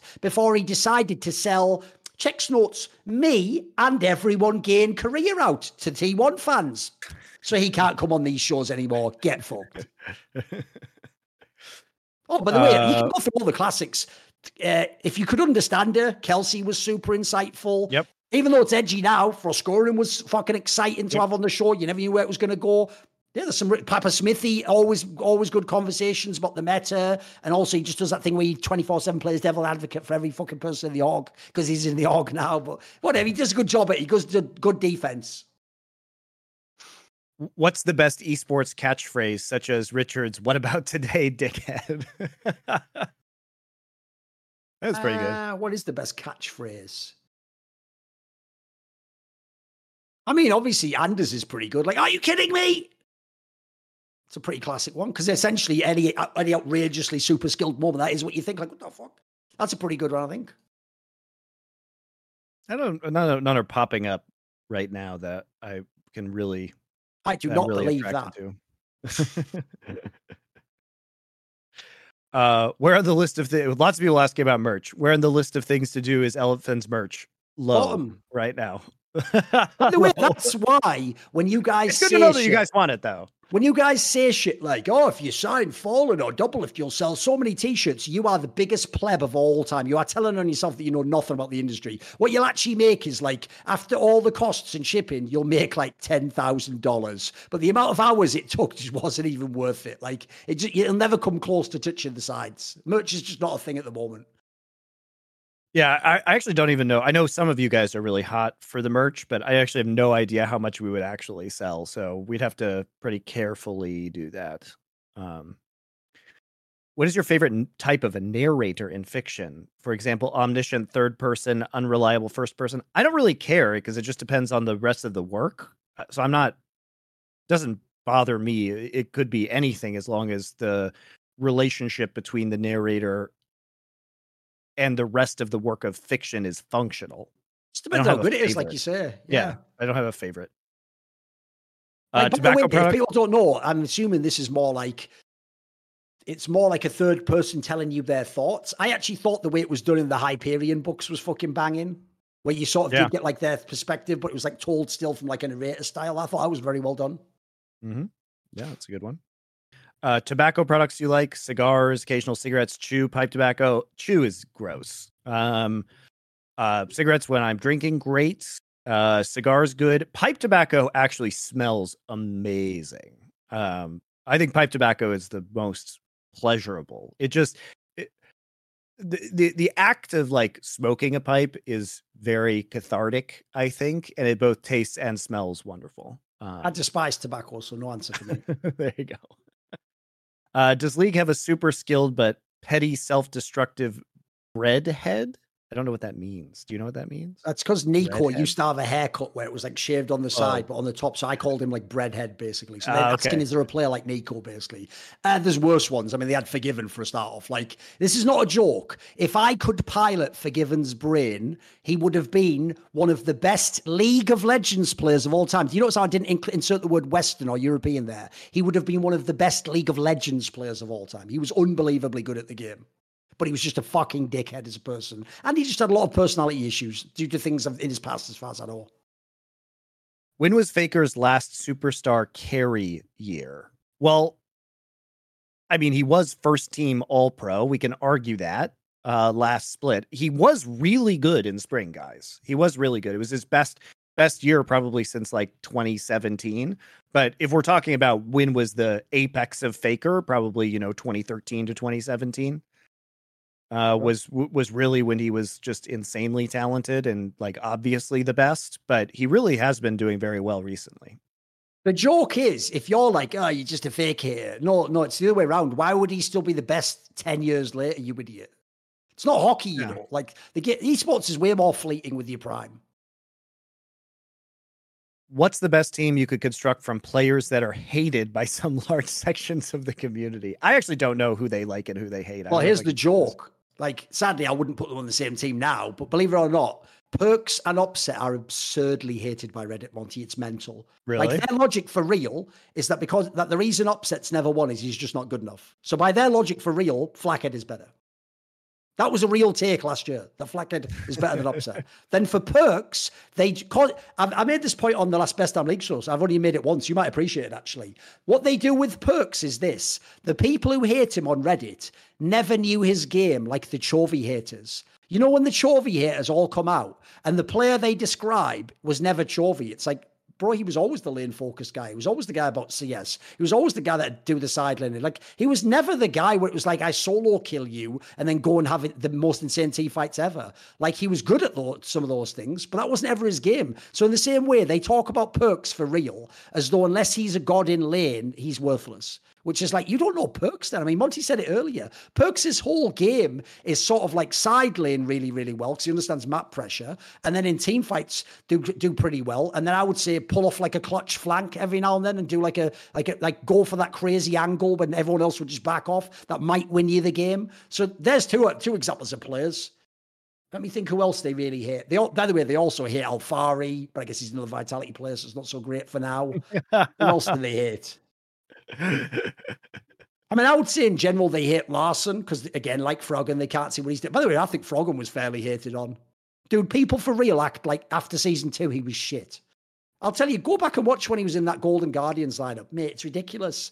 He was actually, for real, just like one of the best mids in the league still. And he was doing stuff, by the way, that no one else in the world could do, Monte. He would play like Vel'Koz and just win lane and not get ganked. Good luck trying that in LCS, by the way. You know, the mobility of that champion is non existent. And they also, for real, acted Monte like he was under his tower the whole game. If you ask any pro, the thing about Froggen, they say to this day, if you play him in solo queue, is he's amazing in lane at trading and stopping you from being able to get the CS and always getting more CS and you can't harass him. Like, so Froggen's won. There's a bunch of players, mate. Forgiven used to be mega hated because he never won. He was all in the semis. I'm trying to think for the other roles, though. I mean, believe it or not, weirdly hated. It is. I know. I think it's just because he's also like he is inherently a very cocky guy. But to me, it's like Federer. It's like, mate, you can back it up. You can be cocky if you want. Like you are fucking unbelievable. Yeah, yeah. I really enjoyed this old by the numbers question. Who in LFN would last the longest in a death match with a bear? I don't know. I think we'd all get owned pretty fast. Oh, all of the people in LFN. Let me think. I mean, the joke is Dom, because in theory, people on crack don't like seem to feel pain and they can just keep going. and it's almost like that movie Crank. They just fucking so he just he'd fucking tear that bear up, mate. The joke is, unless Semmler's, Semmler's the biggest one. He hasn't got a chance. Oh, Semmler's actually really tall and also literally does Brazilian Jiu Jitsu. So he actually probably could murk the bear like rear naked choke or something, you know. He's also like just a big guy. yeah, so. And the joke is, he spent his whole career wrestling for the mic with Anders. So Think about it. Think about the theme. There you go. There's a freebie for you. That's funny. Uh, with Dota 2 becoming more user friendly over the years, I'm noticing that certain aspects of the game, draft diversity, formats, impactful game updates, more kills per minute, make for an equally, if not more exciting matches. Why has it not been able to become a stronger rival to League of Legends? Is it Valve not tackling the Korean market or LoL being released four years sooner? So I, I, I kind of disagree that it's not a strong rival to LoL. It is in certain areas. Eastern Europe, Dota's fucking huge. Like it's yep. way bigger in Russia than than League of Legends is, as far as I can tell. Um, it's I mean, LoL's huge in China, but so is Dota. Southeast Asia, obviously like Indonesia, Singapore, these countries are huge for Dota. Yep. So I would say maybe it's just it, it depends market for market. Um, it's also just a harder game than League of Legends, and so I think it's less attractive to casual a casual user base. I will just say, as someone who's watched it for a long time, because I don't play the game, even I have trouble with some of the things they're doing and what's brilliant about it. Like that's why I rely on. Oh, I have no idea what's going on. So one of the problems that game has, it's a brilliant feature, is in Dota there's way less of a set meta, and there's way less of like this role has to be this role, and people can't switch it up. That really is a game where, to some degree, you can play a hero in your role that's mainly supposed to be for another role if you're good at it. It's actually got the ultimate flex capacity in that regard. So I, I think essentially that's bad bad if you want plebs to watch because plebs. The reason League is perfect is all on reels. There's five set roles always. And there's there's a limited champion pool for those roles. You watch it a few times, you have a basic idea. And in the modern day, they made it actually kinder fucking. They made it fucking Fisher Price League of Legends, Monte. You go to the dragon, you go to the herald, you go to the dragon, you go to the baron. You end the game after a team fight. Like this isn't even the beautiful game it once was, guys. They've actually made it so fucking simplistic to me. So that's going to appeal to plebs in theory. Yeah, I, I, the macro definitely has become less exciting as the years have gone on, but the micro has gotten better. That's not what I like most about the game, though. So it's kind of no. But you imagine the world where they never ever fucked with lane swaps, and that could have really developed into yeah. like the chess match. That, imagine when the skill level got to this level, Monte. That would be oh, insane. Oh, yeah. The things you could do in the drafts, and it would have made the game. It would be like Ellis's dream, basically. Yeah, it would have been really fun for sure. Uh, if you were in charge of creating an esports time capsule, what would you put inside and why? I suppose it depends when we made the time capsule. I mean, you could sort of say I have created an esports time capsule yeah, with three O's on YouTube. There's like something like 3,000 videos on there, so no biggie, you know. So let me know who's second. And then basically, I've always said this it's, it's an egotistical thing to say, but it's just to illustrate a point, Monte. Here's what you do, right? Take the top 500 pieces of content by your favorite creator. If they don't have 500, they're immediately disqualified. If they have 500, spoiler, they only have 500. Now take that and compare it to the best 500 of mine, right? And even if you prefer them and you think they win, right, give them one. They get a 1 0 for the first 500. Now do the next 500. If they don't have any, then I win that one automatically. At the end, I win about 10 1. So pick whoever you like. So I think you can watch my channel. You can go back. You can see me talking 2014 and 2015 about fucking what I think about Doublelift and Soaz and all that shit. So in terms of a real answer, if you could actually put something in there, I mean, in the modern day, you'd probably do something like like an NFT. You'd put something digital in, wouldn't you? You'd put in like the fucking faker Zed versus Zed, the moves, clip or something. You know, you put in Flash, win the golden mouse or something. You put in like the iconic moments, surely. Yep. The Daigo fucking parry into mega combo. You put in all the classic moments. I'm pretty sure, wouldn't you? Yeah, I think that's that's basically all all that you would do. And then I mean, also archive like the most important games, right? Which we don't even have good archives of right now, sadly, because the developers just don't give a shit about preserving a lot of the history of their own games, unfortunately. And also, I'd put in a note scribbled so they could tell there was sort of like an urgency behind it, and it would just say to the to whoever finds this capsule if Riot Games is still active, stop them. Only you can stop them now. And I send it as all like as all like it's like like the last letter wasn't fully written and it's just like a bit of blood on the page. I just that's the only chance we've got. That's all I'm saying. uh, what would your dream matchup be for the world's qualifying series? The fourth seed LCS versus the fourth seed LEC for the world spot. Okay. I want heretics in that spot. It would be fun. I don't. I think I mean, it'd be fun. already will make a fun series, right? I think I think Heretics in that spot from LEC would be fun. Uh, LCS for my own amusement. Ooh, who would I want for Team my Liquid? own amusement? Team Liquid or Hundred Thieves, probably just for my own entertainment. I think Heretics versus Hundred Thieves would be pretty funny. Yeah, it wouldn't be good League of Legends, guys, but it would be entertaining. How do you evaluate LOL? One, good player on a bad team. Two, bad player on a good team. Feels like the team nature of the game makes things very results oriented unless the player is exceptional to the point it doesn't matter. So basically, it's just about how eh, the, the real question here is how much effect can one player have on a game of League of Legends? And we've talked about this before. Riot has intentionally lowered that barrier. Like it's not the same as it was in season three and season four, especially in mid lane where you could get, you know, Deathfire Grasp and have an insane advantage, or you could snowball vision with through jungle and support to such a ridiculous degree that you would have really huge levels of disparity and dominance by players. They have essentially like the existence of Faker caused them to dial back individual carryability of the game. That that's what happened. Faker was too good.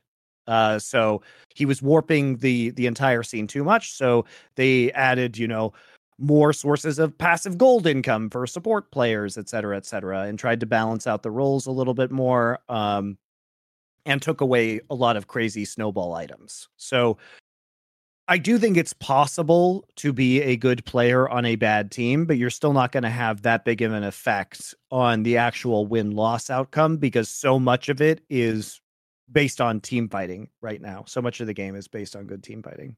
I think it's tough. The problem is the obvious answer is the one you don't want to hear. It's just have a really good eye test. Yeah. So it's the reason why I double down on people like upset a million times. I can just watch them play and go, it's fucking amazing. The problem with that is I understand the less you know about the game, the more you are relying on stats and seeing the stat the score line and hearing what the casters say. So I would I would just actually say I'll give you the cheat. The obvious cheat is just pick a really good analyst, LS, Dom, something like that, Monte, and then listen to what they say. They'll they'll give you the the angles, and usually these people will tell you their bias. Isn't that what we're here for? To be biased and give you the insight? Fair enough. How do you overcome plateaus when trying to improve in a particular field? I've been attempting to climb the solo queue ladder in CS, but keep hitting a ceiling and falling back down.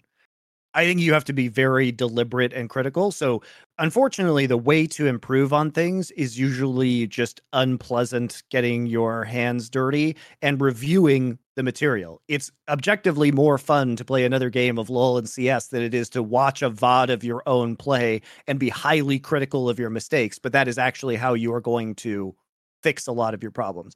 Do you want to take notes uh, after every game about all the things that you did wrong to reinforce them in your memory and improve? Uh, do you want to go watch films of other good players or uh, other people who are good in your field and figure out how you can emulate them or things you can take away? It's just a lot of grinding on the least fun parts. That's how you get better. I'll just give two very simple pieces of advice. One, actually do, especially if it's a game that goes badly, do watch it back. If, you, if there's some way mm-hmm. you can record it, watch it. Because here's the thing you're going to cringe and you're going to say all that excuse and. Like, no, but I wouldn't have done But it's just because, don't say any of that. You're the only one there. There's no one to give an excuse to. Understand brutally, yes, I fucked these things up, but don't feel bad about it. Just know right now I know some of the mistakes I'm making. Like, basically, look for big macro tendencies, not like the, ma- the micro. Look at things like, oh, I actually tend to get a bit too high for you in lane and push it a bit early, or, oh, I go for kills that are just like 50 50 50 when I maybe had like the scaling pick or whatever. Then this is the other thing only try and work on one small thing at a time because that way you can keep that in the back of your mind. And if you're a jungler, for example, you can play a small vision. Or if you're a fucking support player, you can learn to just look at the minimap a little bit more.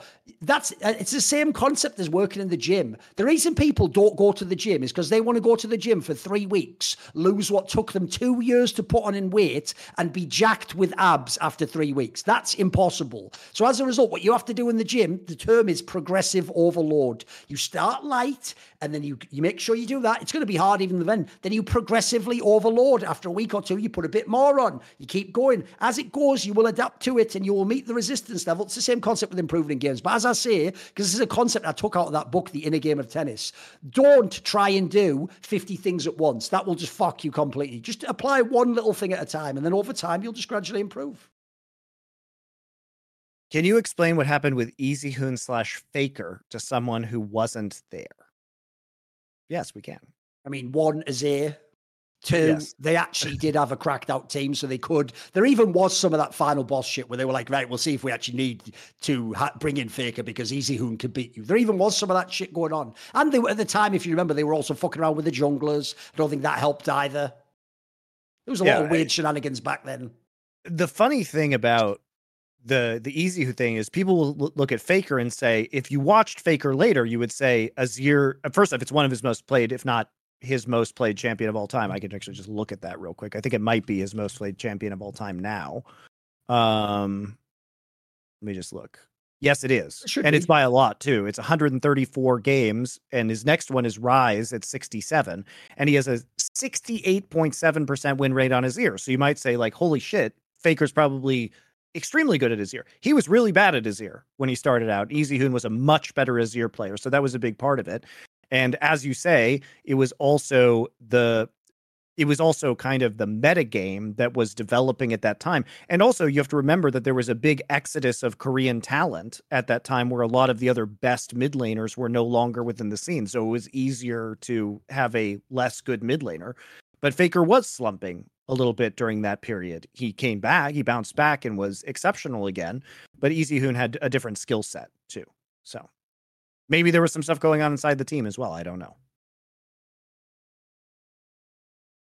And and Kkoma was ruining esports history. Shout out. That's one and Kkoma was ruining esports history. All right, uh, guys, we have been doing questions for a long time. There are some more questions left, but I'm going to call it after the next, next one. one. Yeah, and then we're going to do one more, and then uh, we will end. Monte, do you agree that the reason Mercury and Monte Cristo, I think that's supposed to say Mercedes, I'm going to guess it's Mercedes, and Monte Cristo should end up together is because the power of love and good always triumphs over bad. And hey, it says Haley is too young. I think it means Haydée is too young. I'm, I'm assuming that these are the characters you're talking about. Love makes all the difference. We want a happy ending for him. No, that's not the point. That's not the point. I mean, do you? This is why it's so outrageous that they have Mercedes getting back together at the end of these books. So first off, they were much much younger when they were supposed to get married at the start of the series. She went and married his rival after he was put in prison. Like no, he shouldn't be with her anymore. Like she showed some pretty shitty judgment in this situation and you really want him to get back together with a woman who married the guy who imprisoned him like the the point is that they needed to move on. Like both of them needed to move on at that point in time. And if anything, D- Edmond Dantes should have found somebody. He should have just fucked off and found somebody who would make him happy with all of his riches and his good fortune after he broke out of prison. It wasn't about going back in time. The whole mistake that the Count of Monte Cristo makes is that he's trying to right the wrongs of the past. And ultimately, it doesn't provide any joy for him. And he realizes it was a mistake. Imagine having all of the resources in the world and then using, being hell bent on trying to get this revenge or reliving the past when you could do literally anything else with your existence, right? That's the point. And that's why it's so disappointing when films have him get back together with Mercedes because it doesn't show the the growth as a human being that he should have had. And that's the entire theme of the book is that he is not actively growing, that he is stuck. And that's the breakthrough he makes at the end. To me, the whole point of life and the journey of romance that I've experienced, and from my reading of fiction and stuff, is that there is no one. It's actually, it depends on your capacity to make someone your one, if you know what I mean. So to me, in that scenario, I agree with you, Monte. They actually didn't even have that. The, the silly part about that story, if they ever wanted it to have a happy ending, is they should have had like 10 years of marriage and then he gets she gets taken from him. It's like some Odysseus shit. Then you could do it. But in that scenario, it's like the equivalent of like so you high school rival stealing your girl. Yeah. And then you go through a 30 year thing where you become godlike and you waste your time like Spider-Man coming back to that yes. girl. Like, what are you yeah. doing, bro? Just go out into the world, get someone better. remember, remember that he was just a sailor on a ship. He wasn't a captain. He was really young. And Mercedes was not not shit talking Mercedes, but like you know, maybe you would have more opportunities at this point in time there at Dantes. Maybe you'd have a larger pool of people to perhaps have meaningful romantic relationships with now that you've both grown up and matured, but also have unimaginable wealth. I don't know. I don't know. I'm not sure what this this is part of the same question, so this will be the last one. I don't know what this means. Thorin, what if the Dune series exists in the world of Dune? I don't know what that's supposed to mean. I, think, I, I, actually genuinely think for real he meant to say like a different thing at the end instead of Dune right. and he fucked up and just wrote Dunes. But the problem is because he doesn't put be. it, we can't guess. So I assume he probably was going to say some other fantasy world, which is probably really interesting. Right. I can't answer yeah. I? I mean, I did like the first question, even though I had to. I think you got auto corrected by your phone for for this. Here's what I'll say. Um, Here's what I'll say. I would just say this. Basically, I actually do think the sleeper that will awaken from me answering this, because I said it on this other show as well, but no one ever knows this, is the sci fi channel in the early 2000s did not only Dune, but they then did it where it also went into Dune Messiah, and then they did Children of Dune as well. They did a, a series, I think it's three parts in each, and it even has famous movie actors in and everything. James McAvoy's in it, etc. It's actually good. Now, look, the uh, the graphics aren't good, but if you give a shit about the graphics, I don't know what you hear for me. It's actually quite true to the themes and the sort of atmosphere of the novel. It's quite good. I would say go watch that if you're a fan of Dune and you've you've seen the other ones. You've seen the Villeneuve one. You've seen the Lynch one. This is it. This is like an interesting take on it. I thought it was pretty cool. It was quite. Just watch it. Basically, there you go. That, that's the part. All right. I, I am going to ask one more question because I'm curious about this as well. Uh, after not following basketball for a long time, I tuned into the finals this year. What do you think of Denver's run? Why are people underestimating Jokic? His numbers are very good, and his passing and shooting look amazing for a center. Again, I'm not a basketball fan, so yeah. I, I mean, I I casually watched the NBA and I finals, and I enjoyed it. Obviously, I'm from Colorado, so it was fun for me to see them finally win a title, even though I've never been a Nuggets fan. And I watched the Jokic highlights, and I think his passing. What what amazes me about him is just his spatial awareness. Like he has like a 3D map of the court in his head, and he just knows where everybody is at all times and makes those insane passes. But I'm very casual, so I'm more interested in hearing your your take on this, Thorin. I mean, the thing is, I think it's underrated, but I also think, sadly, like everyone underrated, the fans of Jokic are going too far the other way and making him sound like the fucking goat already. So the real problems you have is this. I actually thought the best series they played was the Suns series, where even the other star players like Booker were going ham and Durant was there. That was pretty good. Like, that was some good basketball. The problem is the Lakers conference final. The Lakers should never even have been there. They just had a couple of players like overperform and they got a bit fluky. And unfortunately, LeBron played fairly shit. Anthony Davis Davis was like 50 50. It just wasn't a very good match, basically. They got eaten up. And then in the finals, the Heat essentially did that thing where too many people were injured. They were relying on the Jimmy Butler guy to have epic clutch games, but he's not like a top five player in the league or anything. So the problem is, it was one of those ones you get sometimes where, like, props to the Heat for making it there, but that should have been the Celtics. If that had been the Celtics against the Nuggets, that would be an all time banger series that could have been really epic. They're both deep teams, really good styles. And also in the finals, I, I actually, if I wanted, could go and get this fucking DM because I sent it to Legia, who also doesn't follow the NBA much, but he's a big fan of Jokic because he's Serbian. And he basically said to me before the finals, who's going to win the finals then if the Nuggets play the Heat? And I told him, well, first of all, the Nuggets have a home court advantage and they're the better team. And the big problem you have is this the Jimmy Butler guy can't win four out of seven games for you. And the Heat's whole thing is defense. But the problem is the Nuggets are just going to blow them off the floor. And if you just go and look, the Heat could never score to even the capacity of the amount of points that the Nuggets gave up in the regular season to their opponents, and they were still winning. So to me, it was too easy for the Nuggets in the finals. The problem. So the finals looked a bit shit, and the game did look too easy for Jokic. So I think that's the reason why people underrate it. And then also I mean, it's just not American, is he? So some fans are just hating on because he's European or whatever.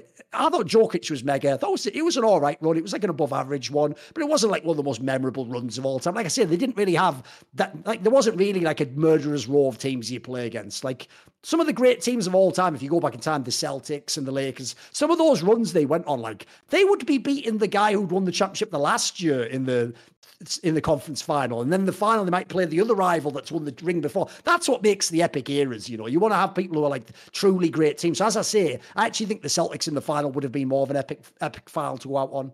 Just was a bit, yeah. just ran out of steam in the finals, basically. So yeah, it's weird because I read a lot of NBA journalism because I'm in. I like the sports writing surrounding the NBA, and I like the way that people do written analysis and and kind of follow the stories more than I actually like watching the games. I know that sounds strange, um, but oh, that was a a common take I've seen from sports writers has been that this the the Nuggets run was not it, like you're saying, it was a little fluky because of the results that happened, and that really it's going to be about them being able to challenge for future titles. That's going to define what this win meant and how, like, how good Jokic can be, and if this is a core that can create some sort of dynastic run like the last Warriors run. So, like to me, there weren't a lot of truly great teams in this regular season. I thought there was a lot of teams also had injuries, and a lot of that shit happened basically. So it was just an unlucky season in general, in my opinion. They were the best team, but it was an unlucky season.